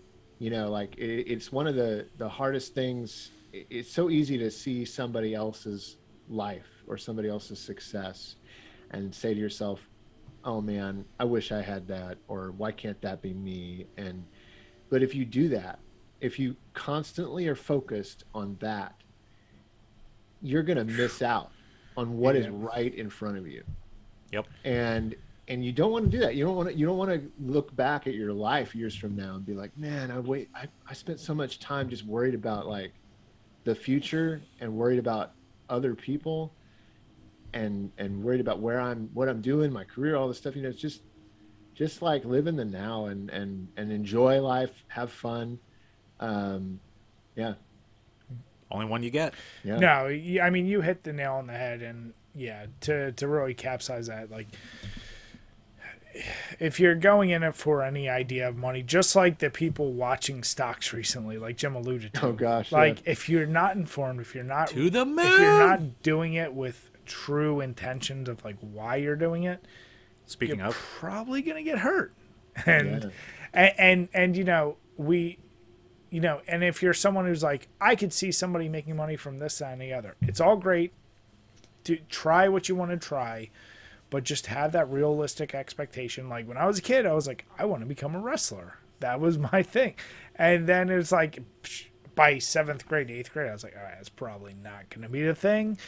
But it, there's that mentality of switch of like, you know, have a realistic expectation And if you are lucky enough to have any type of monetization, any type of followers, any type of Patreons, any type of supporters, Yeah. then just be thankful for them. Like Jim and I, we've said many times, we are more than thankful. People who follow us on Patreon. We Yeah. love you guys. It helps support, maintains our site, maintains our servers, maintains things Yeah. like that. Can't be thankful enough. But we're not like that's going to be the thing that pays our bills. But Yeah, once no. again, it's like everyone we are able to connect with, it's it's such a blessing, if you will, like of Mm. how much you know, hey, you like listening to us, you like connecting with us, we appreciate it to the max. Yeah, and and that's uh, that's you know uh, that's kind of a, a lesson for life. You know, it's like um, you're like that with like your viewers. You're saying um, you got to be like that with uh, all the people in your life. You know, all, all your your friends, your your family. Yeah, we're we're getting real real, real deep here, but Oh yeah. I, uh, I, uh, I was just having conversation um, with my wife about um, and and putting my cousin Ryan on the spot right here if he's watching. Um, if you ever watching, Oh, he if better. You, you ever watching? Better. But uh, Jim wants to see that subscriber count go up by one. but like I was getting footage for this new My Retro Life episode I'm working on, and a lot of it has to do with my cousin Ryan, who he's only been featured in a few episodes up until this point, but he's in this one. It's all about ghouls and ghosts, and or ghosts and goblins, both both. um, but he was in he's in a lot of this footage. I'm transferring the footage. I ended up watching like this whole tape um, because I was so transfixed on my family and uh, like this, is my family that lives in Dallas, and uh, it's my cousin Ryan, my aunt Sharon. We just recently lost um, my uncle Rick, um, and he was in it with them, and it was weird. I was I was watching this footage and. Uh, I got the clip I needed of Ghouls and Ghosts, Ghosts and Goblins, and Ryan and I playing it, and then I was like, I, I just kept watching the whole thing. Anyway, long story short, I uh, ended up this morning texting my cousin. I hadn't talked to him in a while, and I, you know, I just kept thinking about, you know, I saw Uncle Rick in the footage, and we just lost him recently, and I was just like, man, like, I haven't I haven't talked to my cousin in forever in, in a long time, and you know, I just I just shot him a text. Hey, was watching this footage of us back in '89. I was like three years old, and you know, and and I saw how great he was with me as a three-year-old, and it made me think about you know the importance of of him in my life. You know uh, how important he is to me, and I just said, "Love you, cuz," and just wanted to tell you that. Um, and you know, wrote, wrote, wrote, he wrote me back, "Love you too," and it's so yeah. All that to say, you know, time keeps moving forward, and before you know it, you're gonna you don't want to live life with any regrets. So anybody watching too wants to maybe talk to somebody who you haven't talked to in a while or something like, reach out to people you love and stuff because they're you know not going to be around forever. You know, life is fragile and and uh, just enjoy life. Sorry, I don't mean to get so like deep. in- No, no, no, no, no. We Um, appreciate. I mean, that is you have that. Like you said, you're talking about it, and it's making me think similar things. Like if I were to look at footage of something, Yeah. I would get that same feeling of family members or whatever, and it is very.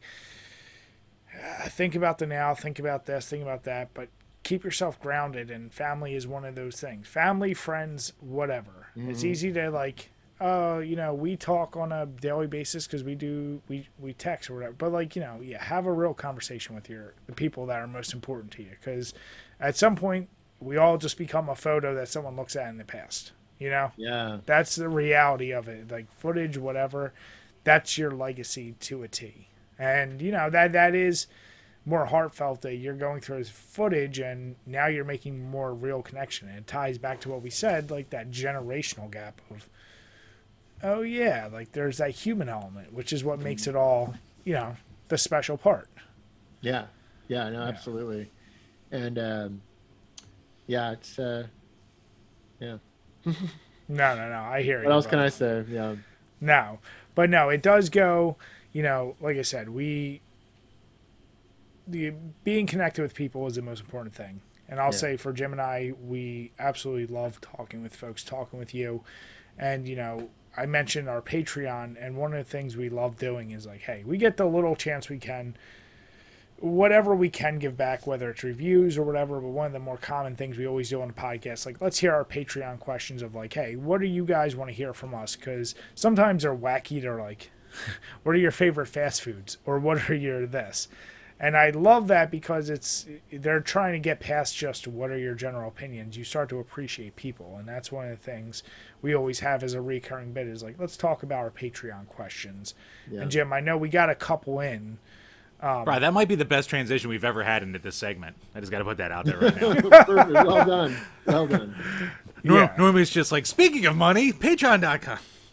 But uh, No, no, it, it did have us thinking, and like I said, one of the things that drives me and Jim is now like we do truly appreciate talking with people, and like talking with you. We haven't had a chance to talk to you in person like this before. We love meeting and talking with people, and you know, Patre- Well- Patreons we have a closer relationship because we talk on a more regular basis. But it's at the end of the day, that's the most important thing, and that's the fun of gaming is sharing Yeah. those experiences with people who can understand or appreciate them. Absolutely, and that's uh, real quick. uh, I just want to add. Yeah. you know the the retro community um like the people the friends i've made um the the people it's it's really you know that's another driving force uh, is that the the community is just so cool uh and these these like-minded people that are of your age it's it's about community. It's about uh friendships. It's about people. Um and i think that's another thing that drives us uh, drives us to keep producing content and p- keep being a part of it. Uh, you know and that's what i always try to do you know with my show i always try to bring it back to the point of the point of my retro life is that it's not about the games it's about the family it's about the people it's about the memories the the shared experiences that the games provided for you and those that you you, Mhm. you loved and uh and uh I, I, I think I hope that gets across. I think that that gets across. For Oh, yeah. sure. Definitely. I think it does without a doubt, and that's the only reason why things like console wars exist is because we do love it so much and we care. And unfortunately, you and Jim are both Genesis fans the most. Look, Brian, don't be mad we have taste, all right? Oh yeah. listen, listen, you both Friggin' just wanted normally to be trash like, with your Mario games. listen, listen. I have Jim, 10 32X games. Darn it.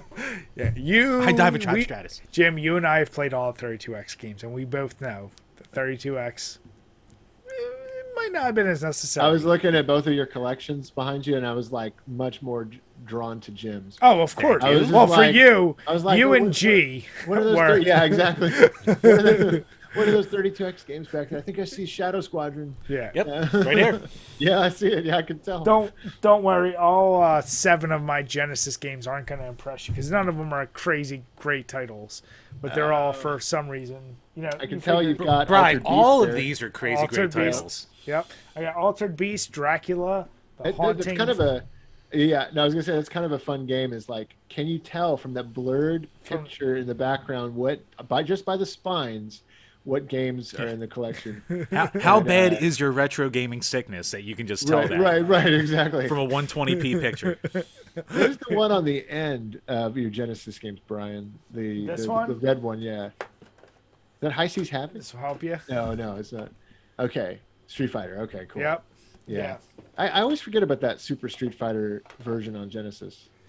I, I always forget. I forget that. I always remember the championship one, Mm-hmm. and I forget that they ever released Super Street Fighter.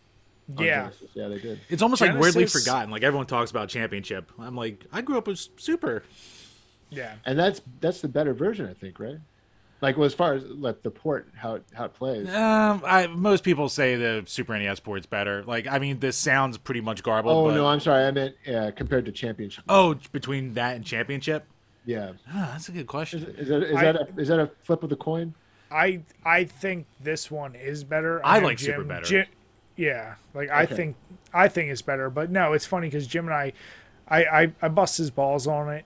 But the reality always was my brother had a Genesis. I had the Super NES, Yeah. and the only reason my brother had a Genesis because he was a sports games guy. Like Oh, at the end of the day, that was the number. And I would try to get more wacky games that Yeah. since it was his system, I really didn't have the time. So, and I naturally was just like, oh, I like the Super NES because that's what I got to play the most. But no, I but Jim, I always joke with because I'm like, that's just because now it's a, a weird system that you can be like, well, it's like liking Barry Horowitz back in the day for wrestling. like you just like the random, the random Yeah. whatever. The Texas tornado. Oh yeah, Poor, poor, poor one foot carry. Uh, yeah. what was it, that's why I'm uh, just gonna c- cover up the CDI collection over here. Oh. it got bad. like ima- imagine somebody's favorite wrestler like just randomly being uh what was it bobby valentine or something like that or or what The was it? Hammer Va- the hammer Oh, Greg valentine the Hammer? Greg the Hammer. yeah like Yep. i mean i guess he has his fans Bobby was a manager, so we're in for a off. No, no, no. Uh, yeah, no. Greg the Valentine. That's what I'm saying. There were yeah greg those- Va- that's what i'm thinking yeah greg Yep. greg the hammer valentine yeah That poor bastard that still goes it- to every convention. oh he's man he's not as bad as Virgil with the lonely things, but he just kind of sits there. It's like, ah, poor Hammer. Listen, yeah Jim, it's so funny but imagine I, I don't know how many people like he's their favorite wrestler Uh, But then you got people like Jim who was like, you know what? Like, I loved WrestleMania 12, but man, Goldust stole the show, He show pushed from me. boundaries. Jim. But but nobody Go- Goldust bought a did. ticket for him. Like, what, wait, at was that the one where it's the backyard? Him with the- Piper, The, the yep. back out, the back alley fight with yep. Piper is Yep. incredible. Oh my gosh! Oh yeah, Thank that you. that that is still for nostalgia strictly probably my favorite WrestleMania because also I was a Shawn Michaels fan. He won the mm-hmm. title there. Like there was a lot behind that, but Was that, also Iron Man match? Yep. Was that Yep, also? that was Yes, the it was. first was Iron like Man the- match. It's like Yep. the greatest WrestleMania Oh, for sure. there ever was. I think. Yeah. That was That- actually the first like wrestling event I ever watched because my buddy knew I had illegal cable, and he was like, "Can I watch WrestleMania?" I was like, "Yeah, sure, come on over." And I was The like, first- "What's this?" The first wrestling event I ever watched that got me into wrestling. Well, I, I would catch you know Saturday night Main um, event. main event on TV with my family, uh, and my dad would watch it. And when I was a little kid, I'd react, you know, to the the the, uh, the wrestlers and the costumes and the loud personalities and all that stuff. But but then I rented by '92. I rented Royal Rumble '92. Oh. Uh, mhm. and I, I rented that and I kept renting it because I loved it so much. I'd watch it so many times. I, I swear It's a perfect I, I- rumble. I, I know with Ric Flair, uh, just his, th- just everything about that. It, it, it blew me away as a kid. Like, especially because I really like, like that night nativity. You know, kind of not night. I can never say that word right. Naivete. Naive, naivete, is that what I say? Yeah. Uh, I uh, I just was like in awe of everything that was happening. That whole event. That I mean, every fight. Um, the uh, Orient Express versus uh, the New Heart Foundation. Yep. Oh, Uh, the the whole drama with like uh, the Mountie uh, and Piper. Yep. and Piper match and, and just like everything leading up, and then all of a sudden you got this Rumble that was like, you know, I don't know, The story it told was, uh, yeah. yeah, with all their introductions too. Like I watched the it was the Coliseum video. I version. Yeah. I miss I love that. I miss them just yelling into the mic at 30 Yes. seconds each before the match. Yes, that was incredible. I mean, they're all giving you a little short little synopsis of what their their emotion is going into the ring, and you you have a chance then to like kind of pick your favorite and like pick like I don't know. It was great. It was just so so Like good. you know, Bushwhacker Luke's you- not lasted longer than eight seconds, but he's still got a little bit of a promo to be like, well, maybe Bushwhacker Luke has a chance. yeah, maybe he could do it. Yeah, I mean, and I mean, Ric Flair coming in at number three, you just never. You, you you never suspected he would You're win. like, there's no chance, and th- that's Yeah. what like the storytelling of that generation and, Yeah. and through the '90s was the the key, and the cutting the promo, the doing that. Like, yeah, regardless of if your favorite was whoever it was, Texas Tornado, name whoever you want. Like, if that was who your guy, that promo made you believe much more. Like, oh man, nowadays it's so much 10 times more predictable, almost down to a science, that Yeah. there's no true personality. It's all about like, let's do a crazier high flying move than we did last year. Let's do, uh, Yeah. we're almost exited than Yeah. we did last year. Whereas back then it was like, wow, like there's a story being told. yeah, and- with, and- with all of them, you know, they all have a Mhm. story. Yeah. I mean, it's funny because Shawn Michaels became my favorite. I absolutely despised him. Uh, J- Jim and I were going back and forth. We were joking about he would hate on the '95 Royal Rumble, but the fact that Shawn Michaels won as number one, I was a British Bulldog fan who was number two, and Yeah, he eliminated when Shawn eliminated him at the end. I was Yeah. with like my brother, my cousins, and I was like, he cheated on him. Like that's ridiculous. Yeah. He was out. Like I remember freaking out and could not believe that. And then like I turned as a Shawn Michaels fan, but like th- you don't get those kind of reactions from I feel like any fan these days. It's Like, very to- rare these days. Like now it's so just scripted of like I know the guy that should win based on this. It goes back to analytics and Yeah. this and that. Like the drama, the storytelling of it all is is gone. I think they really need to overhaul it. They really need to shake do. it up. They Uh, need to like, stop it- scripting the promos. Let people, you know, fail or flourish on their own. That's how you make yeah, a star. No, yeah, that's that's absolutely right. Yeah. I used to. I remember watching uh, documentaries, guys like Bret Hart talking about like not knowing how to even cut a promo and how terrible he was, Yeah. like when he first started. Uh, I think I was watching yeah the Bret Hart documentary, uh, like on the DVD box set, Mhm. and uh, he's like, but he learned, he grew from it. He he he cut the promo, he did it, and he, he might have been terrible, but he got better as he went. And um, yeah, uh, uh, those guys were pioneers. Those, those those guys were they were creating what became what we what we see today and what we know Yep. today. So, and everybody's trying to just duplicate what they did, and so it's not as genuine. I think too. I think it's not as like, um, you know, from the heart. Even no pun intended. But, uh, Ah, ah. um, yeah, I think I think that's partially also why I kind of stopped watching too. Is like, I just, I don't know. It just seemed it didn't seem to. It, it kind of seemed phoned in. It kind of seemed like there was no soul to it. You know, like there is a definite drop off. yeah, It's been a problem for decades almost at this. And Yeah, it's like yeah. they've had moments of like, oh, they might be capturing it again. And then, as Jim alluded to, like they just squash it because it's so whoever. But it, it's one of those, yeah, like it really is.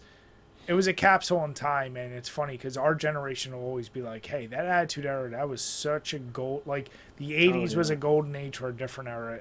The Attitude was like that idea of like cutting promos and being Yeah. more than just about wrestling, being true drama for people, and right, right. they they they just won't be able to capture that. Like there's too much other stuff involved at this point. It's like whatever, it had its time. It doesn't always have to be on top like it used to be.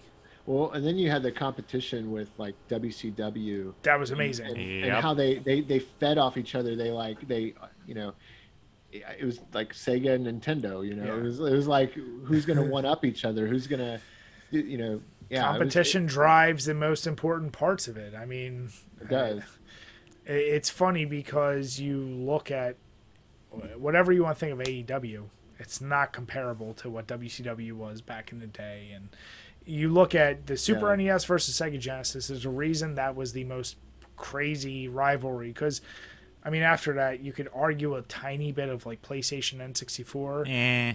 nobody gave two craps about GameCube versus Dreamcast Yep. versus PS. Like at that point, it was like almost lock set and like, all right, you're either this camp or this camp. You weren't fighting anymore. Nowadays, there's a little bit of that like Xbox Sony stuff. No, you know what? They're actually it's pretty intense, but like our circle doesn't really see it because we don't really care as much because we're older. Right. But if you ever like delve deep into some like threads on Twitter, it's like, wow, you guys really you don't really care this much these days. All right. But see, this I- is I where could- I argue, Jim. You and me and Tyler, we all grew up making the arguments in a schoolyard. I Right. truly believe this arguments only occur on Twitter and Reddit and fake Yeah. social. But like, I feel like in person, you're not going to sit there and truly argue that hard. Even as I I don't even think they know how to anymore. that's my point. Like, so I feel like now it's the fun thing to, you just pick a bandwagon to jump on online, and now you're in that camp. But in person, you'll be like, oh, we all agree. We like this new modern game that's on both systems. You know, like, yeah, I, don't I don't know. Yeah. It's people don't want to have that con- even playfully don't have that conversation anymore in real life, and it's just like, oh, let me hop on my phone real quick. Got a vent, got a vent. I ha- I don't have a picture on my profile. I got a vent. Gosh, yeah. Those days. But now to terribly do a transition to get back to our Patreon questions. yeah, we, tr- we transitioned we, we off. Started, we started talking about wrestling, and then people watching, like, whoever doesn't like wrestling is going to be like, "Oh man, like here we go." We're gonna They all like the glory hours." days. Yeah, yeah, exactly. No, but you know, it's funny. I'm sorry, you. I don't want to do this again, throw you off, but I will say there are so many retro gamers that love wrestling. Oh, Oh, it's, it's almost in tandem. I, there's no one I don't know who loves retro gaming that hates today like that old school wrestling. Like everyone is usually, Yeah, even if you weren't a huge fan, you're like, yeah, I appreciated it. yeah, exactly. Yeah, we're all of like that same certain ilk kind of deal. Yep. Yeah. But all right, for Patreon questions. First off, from Gamer Astral, favorite console launch ever and why? Let's see. Favorite console launch. I was already Uh, done like ten videos like this. Yeah, well, I- it does get. Oh, I don't know if that. I, not console launch doesn't get asked a lot. Favorite console gets asked a lot, uh, but uh, console launch, I'd say my favorite console launch was probably the just, just just off the top of my head, probably the Sega Dreamcast. Yeah, Sega Dreamcast. Um, there was so much going into that emotionally for me, loving Sega. This was like a big new, like this was going to be their return to to claim to fame. You know, kind of like come back, comeback system. And um, there was so I was I was you know 13 years old. Uh, so super ripe age in 1999 Mhm. uh, for for I don't know everything clicked with that system and uh, the the the launch was amazing because they spent a lot of money and that actually is what really hurt them in the long run too. Yeah. was uh, they spent so much money on advertising those big commercials. I think one played during Academy Awards or, or something something big. And it was you know I don't know if you remember those commercials where the, the the lady is like running and it's like this like futuristic looking utopia of like Japan. And she's trying to steal these plans from like a building like she's a spy. And and it, it's the it's like the dreamcast is what she's what she's stealing is what you find out and um, it, it's a very vague kind of commercial where you don't know what it is. And then at the end it said it's thinking. You know that that was their big slogan it's thinking. Mhm. it would whisper it. And then all it said at the bottom was like sega.com and so it was this real like like at the What time, is it? very, Yeah. very trendy trendy way of advertising the new sega console. So it felt huge. It felt like oh my gosh like they're this new console is going to be better than anything they've ever done and so uh, that would be my favorite console launch i think and it was such a killer library when it came out the soul calibur um, uh, what else was on there ready to rumble boxing sonic Ah. adventure uh, house of the dead 2 Mm-hmm. uh, these were all launch titles and it was uh, i think virtua fighter 3 uh, there was, it was just an, an amazing launch Threeth, the weirdest named game ever. yeah yeah 3tb yeah Yeah, I see. I'm going with uh, PS2. Similar timeline, but it was yeah it was me going into high school that year. It was in 2000, and I remember I already had like side jobs,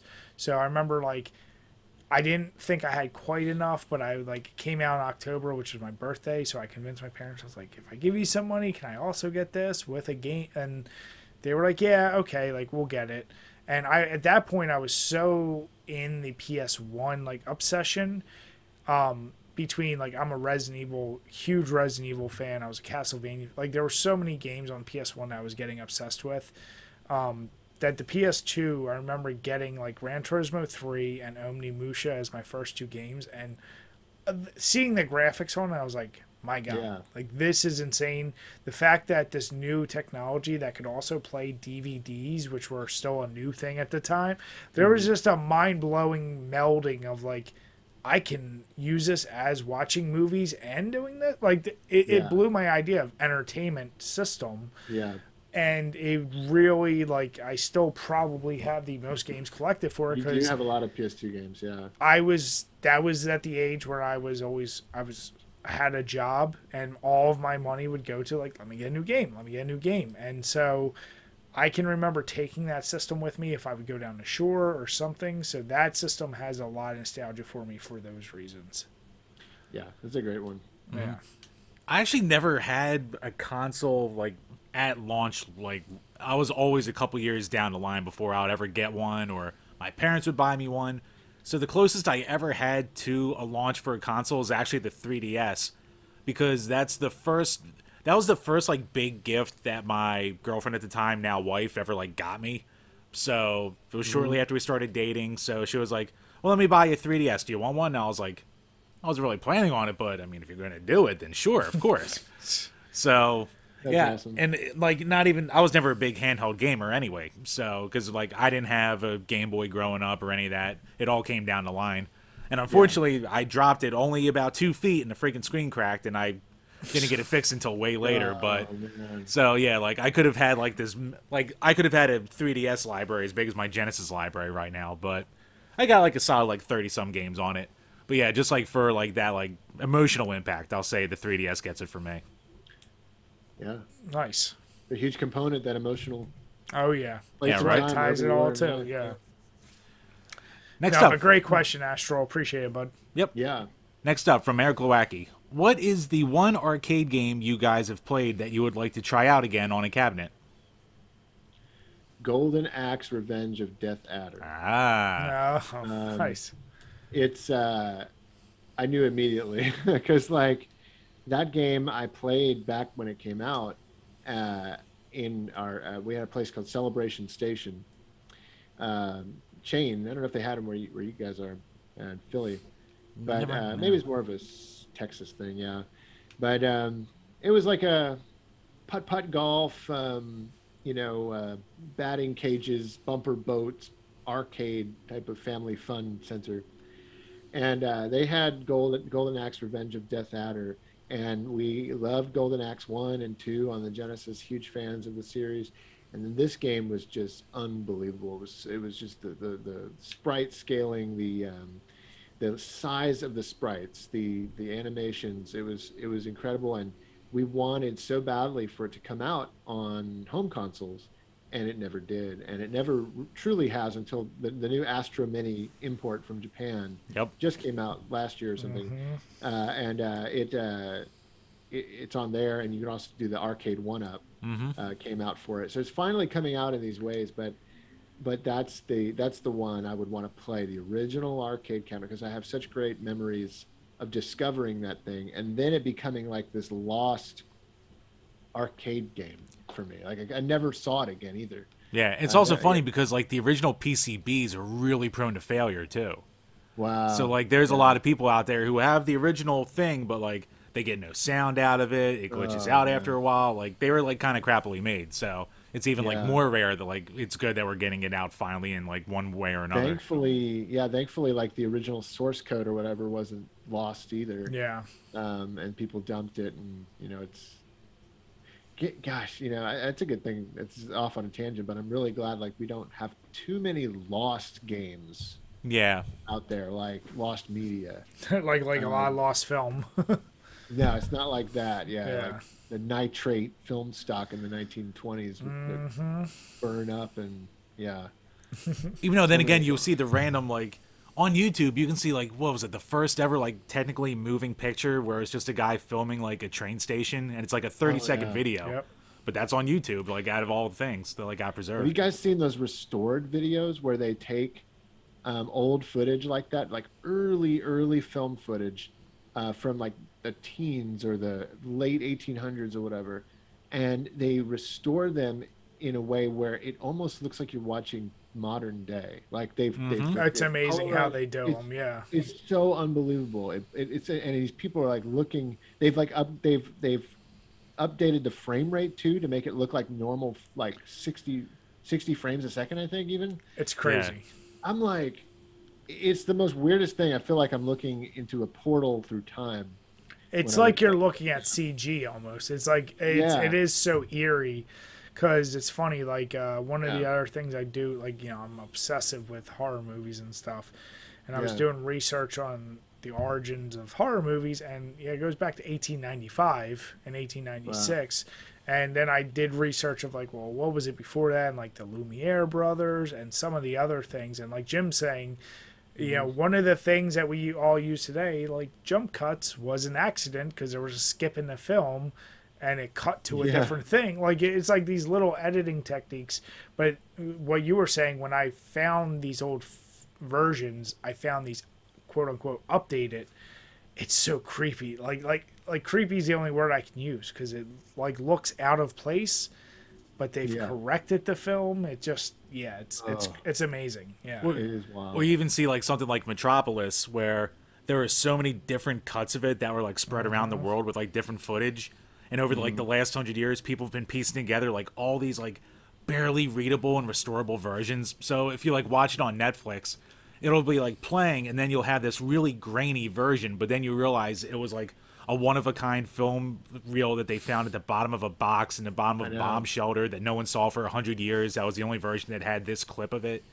And then you Yeah. like you see like the preservation going on. It's like holy crap. It's amazing, yeah, yeah. And luckily, like you were saying, no, it doesn't.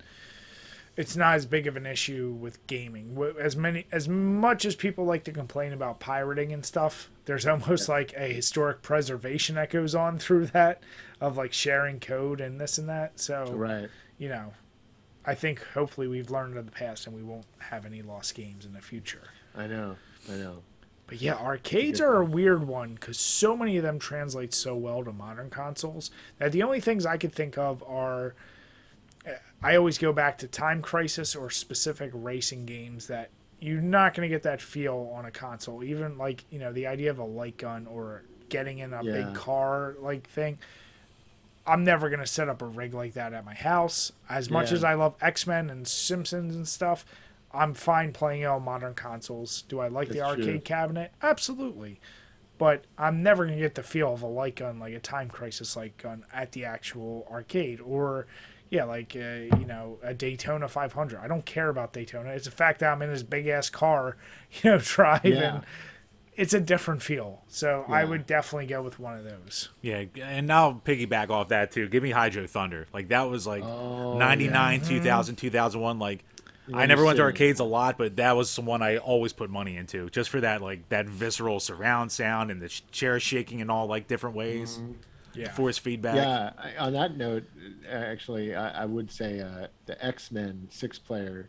Um, That was the, great, wi- yep. the widescreen one. Oh, Oh, yeah. yeah, where it goes out. Yep. Yeah, it's like three different monitors put together, and Uh-huh. uh, it's actually in the arcade episode I did of my retro life. Uh, Dad caught that on video, and that, that thing was so much fun to play with, like Oh, six, amazing. six other friends, or yeah, it was, The, So crazy. the barcade in Philly has that. So when we're all Oh, nice. when we're all vaccinated up, we got to make a trip out there. That's right. that's awesome. But no, great question. And uh, hold on one second, gonna bring it up over here. And last up from Alex Perez, uh, what is your favorite game in a genre that you don't really care for? Hmm. Hmm. Harumph harumph. Yes, that's a head scratcher Game in a genre I don't. or a chin scratcher. I mean, for me, it's almost too easy because I always bash RPGs and then I always talk about what do you call it, Shadowrun. But I'll also say, I guess for JRPGs, I'll say the first Final Fantasy because, like, for as like choppy and as bare bones as it is, I don't know. For me, I guess I had more fun just like mindlessly grinding in that than I do in like any like big epic kind of story. Yeah. I um you know, I'm trying to think of a genre that I don't that I that I hate. What's my least? I've never really thought about it much. What's my least favorite genre? Probably like sports games. Um, so I would probably say uh, my my favorite game is the question. Favorite game and least favorite genre. Yeah. Yeah. Yeah. Okay. Well, I guess if you consider these um, sports games, they're like arcade sports games, but NBA Jam. Oh yeah. Oh yeah. I mean, Amazing. absolutely. NBA Jam, um, Hang Time, all those games uh, that came out uh, that were just arcade, fast paced. Um, that man, those were those were excellent. It can convert a non-sports fan or a casual sports fan into a major. Like you could all of a sudden be like, Yeah. you know, basketball or, or whatever. Like that's what Tecmo Bowl and Tecmo Super Bowl did for football. Like you Yeah. know, it's. Absolutely. I'm gonna kind of go with something like you just said, but I'm sticking more specifically to golf games. Okay, I yeah. hate golf games. Golf to me in general is a boring sport. Jim, you know what I think. Oh, I know. But but Jim and I recently agree with played a game. Uh, what was that? Golf for two or golf, Golf with friends. Uh, it's it's a miniature golf game that basically adds in ridiculous, crazy courses. The ability that you could turn on knocking your friend's ball out of the way, and Oh, it's just fun. it it's just it's just stupid fun because you can not have to wait for your friend to put Like you can both go at the same time if you want. Like And you can have like what all 16 players at once and stuff like that. Like Yeah, kinda so like it's just one of those like really fun because golf is a boring sport to begin with, and you Yeah. add that in there and all the craziness that it, you can't help but have fun because now you're just having a goofy competition with your friends. So I'm gonna go with that. That's awesome. Yeah, Yeah, so- a sports game. I mean, sorry, golf games. It's funny. I, I I actually really love Power Golf on the TurboGrafx. oh, Um, Greg Norman's Power Golf. yes, I don't even know why I love it. Maybe there's some nostalgia tied there. I do have some nostalgia. A, a friend of mine used to own it, and that's where I played it. Now, what's the Um, better name but- for a golf game? Greg Norman's Power Golf or Lee Trevino's Fighting Golf on the NES? Fighting golf. Fighting golf. it's got to be Fighting That's Golf. definitely. Yeah, Power brutal Golf, like people like kind of crap on it, and that, that's on the Mini too, isn't it? And like I was like, yeah, I think is. it's fine. Yeah. Yeah, People are like, it's oh, fun. this is a It's bad golf game. I'm like, I don't think it's okay. No, it's good. It's got kind of an arcade, fast-paced kind of. It's not arcade, like nothing explodes or anything, but Yeah. it uh, it's fast-paced. It's got a quick pace to it. The music's really fun. Um, controls are good. Yeah, that's my favorite golf game. I Jim, the real question asked, is- I just wanted to say. Yeah, no, no, no. But Jim, the real question is why don't you? Why didn't you do Lee Car- Carvallo's putting challenge? There you go. It's There. not real, Brian. Actually, Uh, actually, they did make it a real game. Oh, I know what they was gonna say. eventually I, I think they have made it Yeah. a real game. at it was like a year or two ago. They did the Van Hack. I do have to They that. did. Yep. That's hilarious. Somebody needs to come out with a repro of that, like, Uh, like, like That- make the physical. See, I'm gonna be looking on eBay after this. We're right now. Yeah. The other game they have to make was what was the one Bart stole? Death Oh, Bone Storm. uh, or uh, Bone Storm. Bone yeah, Storm. Yeah. yeah, that was another one where I was like, when when you see those fake games at this point, I'm like, why didn't doesn't somebody make a real Those version need of somebody any needs of to this? yeah come up with the original like almost as if it were real. Create Yeah. a Yep. new retail package for it. Bone Oh, that'd be great. It's Yeah, like that would- it's like take Time Lord but making good. There you go. You have Bone Storm. Yeah. Oh my gosh, Time Lord. Don't even get me started. Hot garbage. Oh, there's a that game. That game was a nightmare. We rented it back in the day. I Oh, you poor soul. we, we I think we owned it. Yeah, we we we um, we were, you know, uh, suckered in by its first two levels being like kind of easy. And Pretty- third- yep.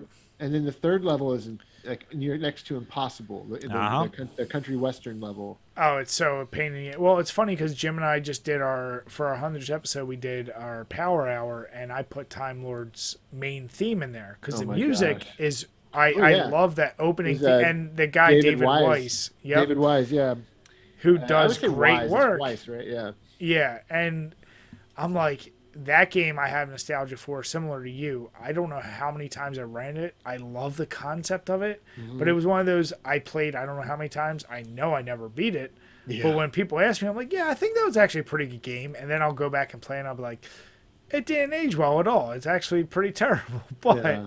the music I still love. I Oh, still it's- yeah, defend to this fantastic. day. Yeah. it really is. And actually, what do you call it? I effed up my answer because I was thinking You of ti- went- Time Killers, not Time Yep. Lord, when I was thinking of Bone Storm. As soon as you said Which Jim, another I knew terrible what you were time-based talking game. about. Yeah. But yeah. Time killers is rough. I never, No. I never had time killers. Don't. Never- never Don't, do Don't not. ever get it. Yeah, I, you know, I think I played it on the Sega channel actually. Um, I, I think I, I think they had it on there at one point, and I, Did I they? played it there and then never played it again. Well, at least you got to play it there and not actually buy it. yeah, At least I can say I don't have that here. But Alex, I do want to say that is a great question because that's one. Uh, yeah, that was that was definitely more of a thinking question than we've had for a little while. So thank you. yeah. He, he always throws those humdingers at us. But yeah, no, Yeah. that wraps up the Patreon questions for this week. So, as always, for anyone new listening, if you want to ask a question to us, each and every single week we will answer a question if you're in the $2 tier. So, patreon.com slash drink a beer and play a game. Yep. And also, if you're new to the page, please go to anywhere where the podcast is listed, leave us a review. If you leave us a five star review and decide to bash us, that's fine. We'll read any five star review out there, but anything helps. Yeah. So Jim, one of the things the top you had thrown up a few things, and I, I want to get you and uh, Tyler's take especially because it is a newer thing. But you have your sample uh, Stadia, and something you mentioned many times. Uh, they're basically already giving up on ind- or making their own games. There's just going to be a third party console already. Yeah. I've, Tyler, I've never opened mine. I mean, this is one of those things, Tyler. I don't know how much you followed, but we were making a joke about it. Like, why are they doing this system? Like, it doesn't make sense. And yes, they have a ton of money behind them, but why not just be a third party thing? And it's been out for what a year and a half, two years, About tops? that year and a half, maybe. I yeah, I- I think it's about time they give up. I, to me, Stadia always just felt like the next N-Gage or something. Like Yeah, it, it, it, it just it just knows it wasn't taking on, and it, it, it feels like the it's almost like beating a dead horse. It's like that. It's like that friend who won't give up on like something that they think they're talented in, but they they keep but they're really not talented in it, and you you you, can't you don't have the heart to tell them or something like like that's that's Google with Stadia. It's like guys, look, you know you want to do this really bad, but you're doing it all wrong yeah. and it's it's just not working out. Go go go go with it, something else. Cue the timestamped YouTube comment saying, like, a YouTube channel? Oh my gosh. I, Stadia is one of those things like if you have the money and infrastructure and you can provide a platform for people the way they're trying, you should have always just been three third party. Like just figure out a way to do Yeah. that or tie in with one of the other major players and exclusively just show their stuff on top of it. Like but don't try and now create your own thing. You realize, oh, you can't just throw money at everything and just make it Yeah, work. no, it's just not gonna. You're, you're gonna burn out quickly, like uh, Sega Dreamcast. Yeah, or Yeah. or or if you're gonna, I think first party isn't a bad idea because it brings people in. But if you're gonna be a streaming only only service, don't charge full price for your games when people, you know, what's the point in paying Yeah. full price for a game if you have no way of claiming it, especially if your service goes down. Steam, you can at least like say Steam goes away. Steam will never go away, but say something happened, you can still download the games to your console off of Steam or your computer, so you still have a way of keeping it. Stadia shuts down, you're out your 60 bucks that you spent full price because there's no backup or anything like that. So I think that's where they really shot themselves in the foot with their whole pricing structure. And then, you know, you can get into the data caps and blah, blah, blah, blah, blah. But yeah, I think this is definitely the start of the end. And even, I wonder how many people are like me who got their free Stadia kit through being a YouTube premium guy and still just have it wrapped up and like, yeah, I'll open that up, maybe. But Jim, you're just an old fuddy duddy because you can't appreciate that new generations don't need to collect like you do. Bryce, shut up. I need my Stadia? plastic. Hey, what's this Stadia? I, I, Bri, my, my wall of plastic is my personality. I need it. Back in my day, we had Pokemon Stadium. Back in my day, we uh, bought games that were broken and we liked it, Dash Nabbit, because Yeah. they couldn't fix it. Gave a cat. That's a thing all of our kids are gonna laugh at us about. They're gonna be like, "I have like ten thousand games on this device, whatever they're gonna hold up," and they're Yeah. like, "Oh, you have a hundred and some games behind you. Oh, cool. Like, do any of them work? Like, do you even have the hardware? Like, they're gonna. That's gonna be such a crazy idea of like collecting. It's is- funny. No, Yeah. no, go ahead. Sorry, I don't want to interrupt. No, no, no. You're like, no, no. I'm just saying, like, it's something Jim and I have talked about, and we are suckers for it, obviously. Yeah, But I fully recognize I still have old VH, VHS tapes, and I'm sure, like with you and your father, like the amount of things you have that are now antiquated, whatever's, you're gonna, yep. this is this, this is one of my old home movie tapes. There you go. This yeah, is I don't know what it says there. Oh, Something from 89. Hey. 80. Oh, sorry, I had it the right way. yeah. '89, June 89, 18th. SeaWorld, Part 2. SeaWorld Part Two. Yeah, That's, SeaWorld. yeah. Yeah. so you know, physical. It's physical. It's tangible. You can hold it. You read it. I mean, look at how much personality too is. in This is handwritten. That's my dad's handwriting. Yep. You know, it's like the more and more we drift away from the physical, um, the less personal it becomes. And They will never know the sense of accomplishment from putting your old NES into a RetroTINK, into an upscaler to make it play on your TV, and then having to clean off the contacts I just to make your 40 year old game actually read in the goddamn thing before you have to take it out with a blinking light wind to fix the pin connector that went bad over the years. They don't know that sense of accomplishment. no, they won't. They Jim, won't. they and you know- also won't know what a channel three or four is. Yep. That is that's very true.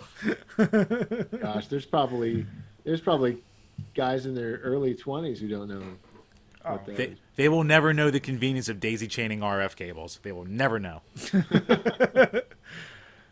But yeah, I mean, Tyler, obviously you're you're in that unique situation, not only with gaming, but with VHS, with film. But like, as you're converting these videos, did you have you already done kind of a mass like, let me just convert my hardware stuff to digital, just so I have it. I haven't done like a mass convert all the home movies. It's like too much of an undertaking, Mm. and so I, I've just like taken what I need because there's literally like um, there's like 40 to 50 volumes Oof. of packed VHS Oh wow. tapes, uh, which you know each one's like over two hours, three hours.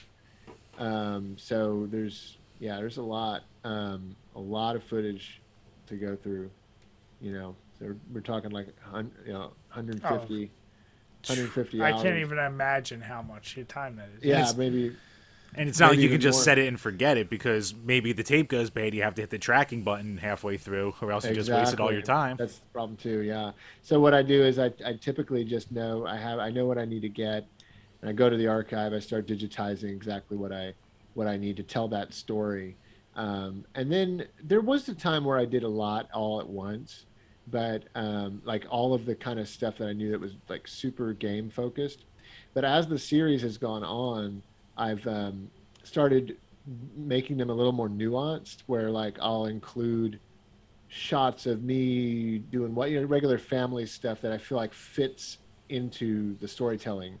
Mhm. Um, and so it has been a, a longer process creating new episodes because because I really try to comb through every little bit and find the best bits to tell the story um, the right way. So, but it would be great if I if I did just take the time to you know, just get everything digitized per volume, per tape, per year, and just it, it, I really should do that honestly because it will help me uh, easily make the make the rest of the series because there's still like another 20 episodes uh, around yeah to do.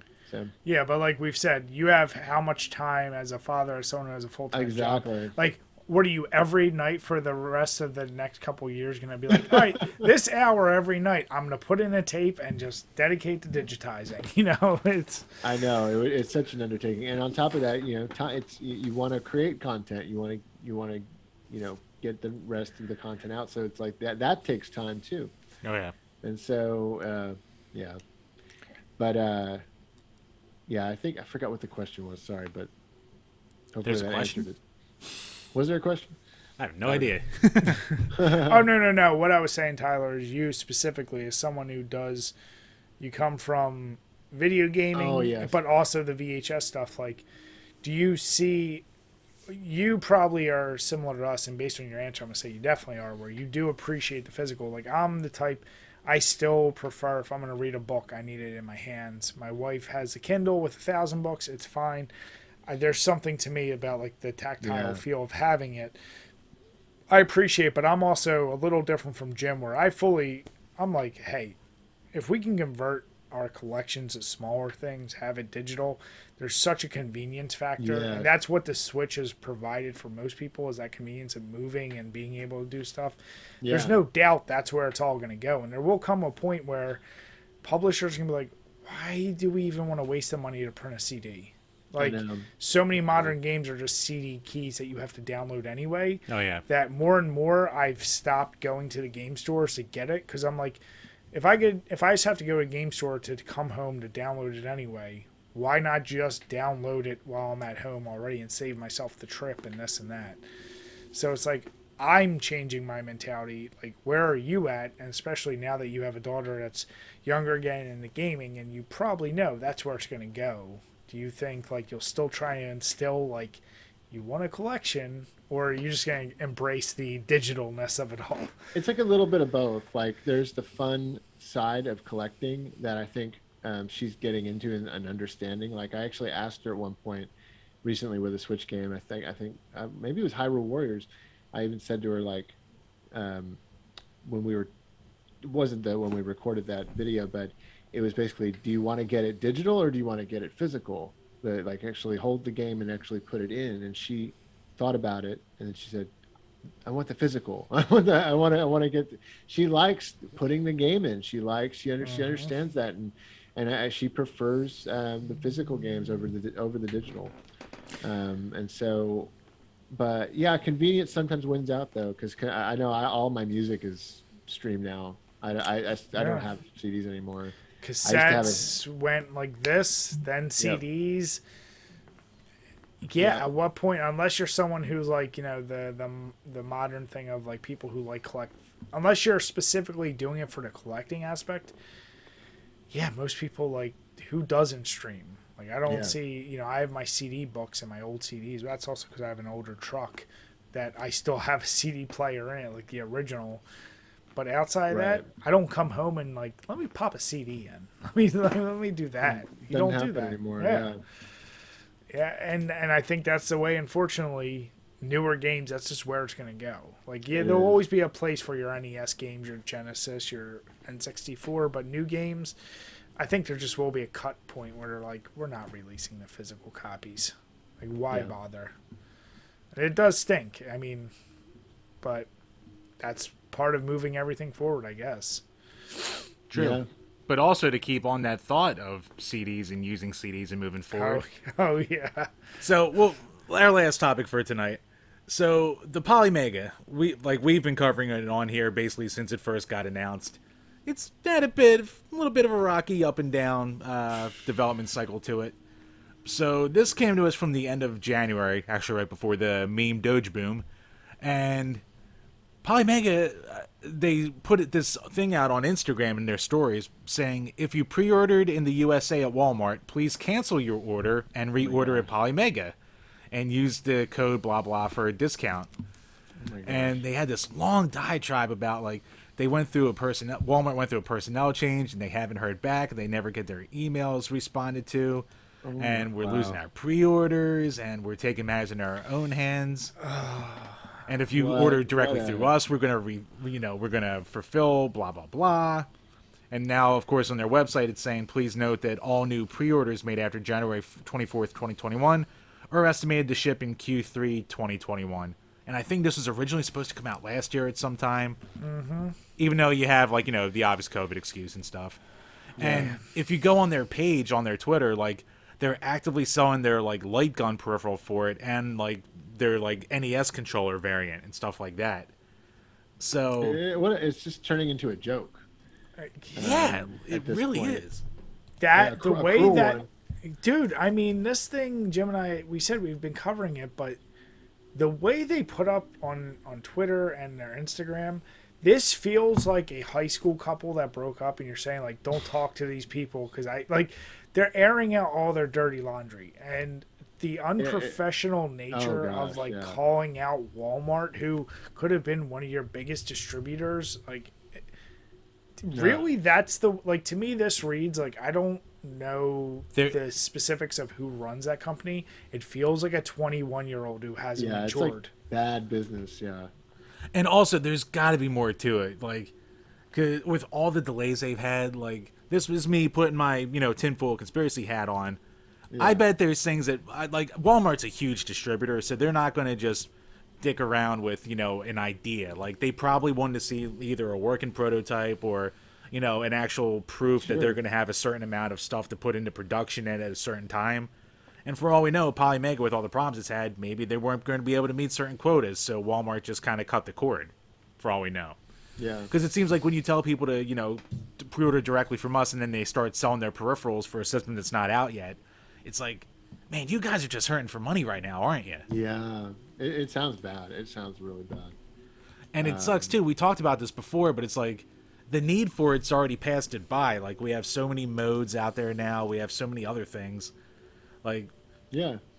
like I would still I, I would still like to have the base unit for my CD games. Like it's still a cool little piece of future awesome. proofing. Mean, Turbo Duo games and Yeah, and I mean, Uh, for as much as I would love to have the Analogue turbo duo that they're coming out with, one, I probably won't get it because it's going to be four hundred bucks, and anything with analog it sells out instantly and hits the scalper market. So, yeah. like, it's like there's a need, but ugh, they're PR man. I, I don't know why more of these consoles that keep trying this we're going to be the emulation solution you need. I, it, it's it's a noble cause, but like, how many failures do we have to see or total meltdowns where you're like, maybe, s- unless you truly can perfect it and do it Yeah. at such a reasonable price point, stop. Like, why can't you see every business model for this seems to fail? I think the one that did it the best was um, the uh, Retron Five. Which I have, and it Uh, is amazing. I mean, yeah, I mean, it, it, it sure it's not hardware emulation, but it's it's uh, it it does the job. You know, it, it, it does it with excellence. It's got a great interface. The system looks cool, um, and you know, it's aff- affordable. Um, It was the first real one to come out that hit that many at once too. Right, and, and it, it, it delivered. It delivered on all that it was promising, and uh, yeah, I think it's there hasn't been one in my in my opinion. I haven't really seen one that's delivered like that. In I don't know. I haven't messed with uh, some of the ones that are more the high end, like uh, Analogue. You know the what do they call it? The NTs and the minis yeah, and the NTs SDs and, and stuff SGs. like that. Those are like the. Cadillacs of uh, of emu- of uh, um new console hardware. Uh, but I, uh, yeah, it's it's it's just really a shame to see um, Polymega and all that it was promising and all that it looked. 'cause, I mean, I remember hearing about this thing back in like 2011 or something like that. It's been going for Wow. was Wow. it that was maybe not that far back 2015 maybe. Uh, That- It's been was a probably wh- the it's first definitely rumblings, been a yeah. while. Yeah, I feel like it's been years and years. Um, but it's so sad to see them going this route and, and looking like they're burning in flames, like crashing Yeah. and burning. Like this is another last ditch effort. Like, if Jim is correct, maybe it was a Walmart thing and they're trying to save face. But it's if they can't recognize that one, they were the ones, Jim, and correct me if I'm wrong. They like blocked people from commenting. Yeah, I was about to say at least they're not what do you call it, like getting into Twitter arguments with randos anymore, or putting out, you know, oh, Right. hit our, you know, check out our latest update, but turning off comments for the tweet and stuff like that. It's all these little things. It's like, ah, you shouldn't have done that. Like, at Here's least the- take if you if you don't let people give you your licks for a product you're not delivering on, especially if they, you know, pre-ordered and kickstarted it, you're you're making a bad situation even worse. These hmm. guys had probably great intentions to deliver a system that would have been what- yeah. really cool.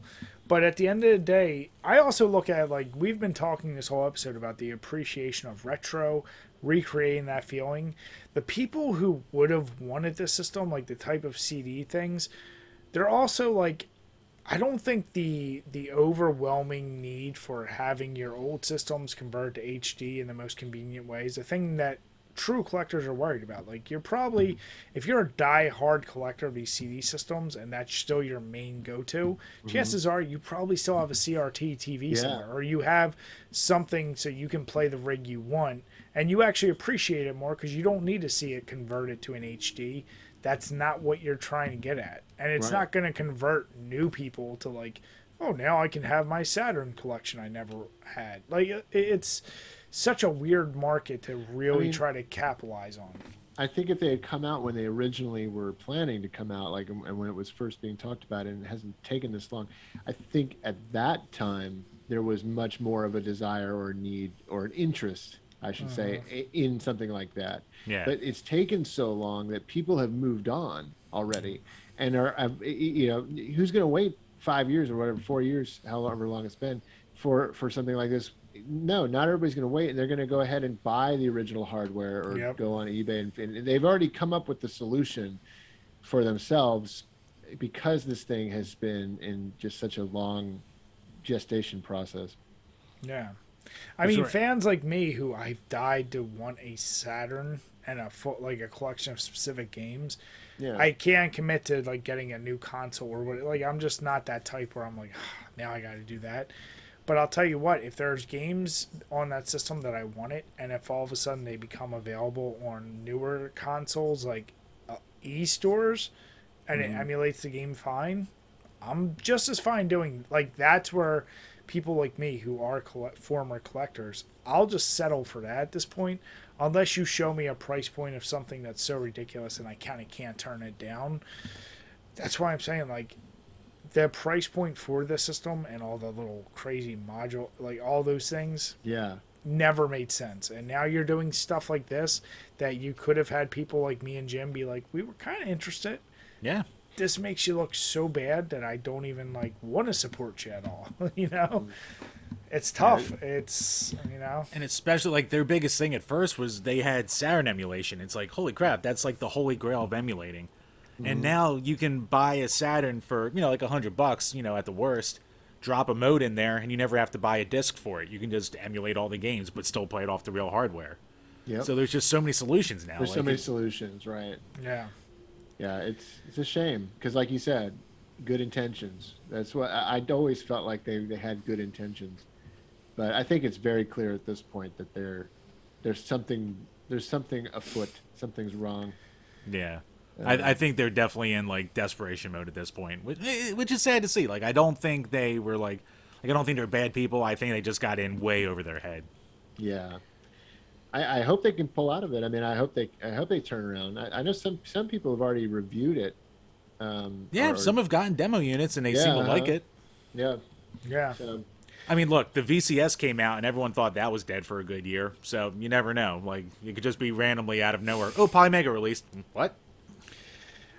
And this they is go one through, of those they things. go through another name change. Yeah. yeah, right.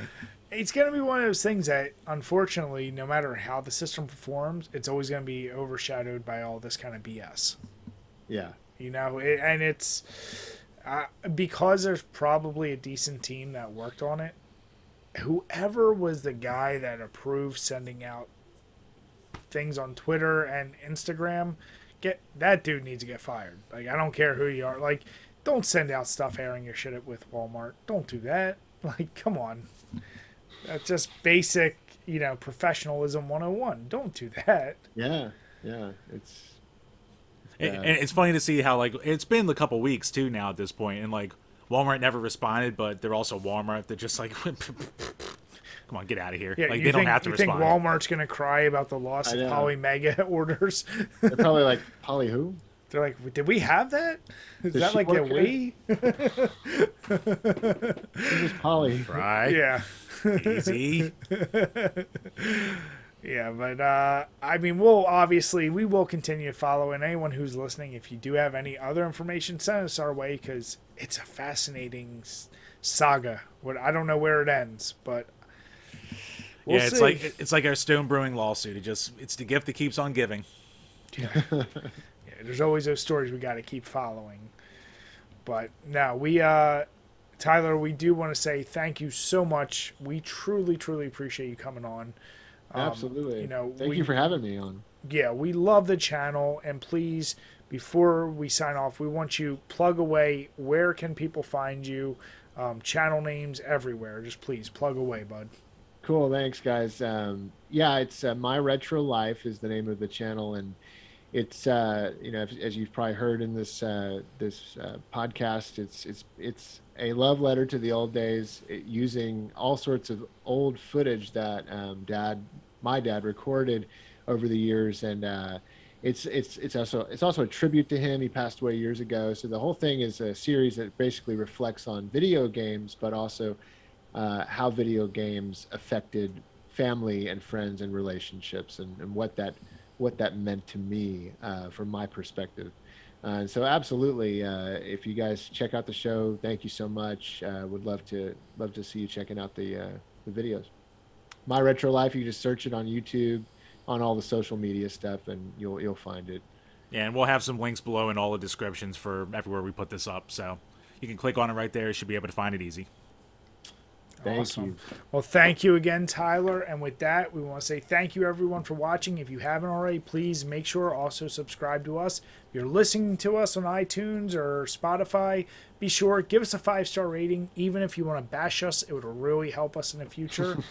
And with that, we want to say have a good night and cheers. Cheers, guys. Cheers.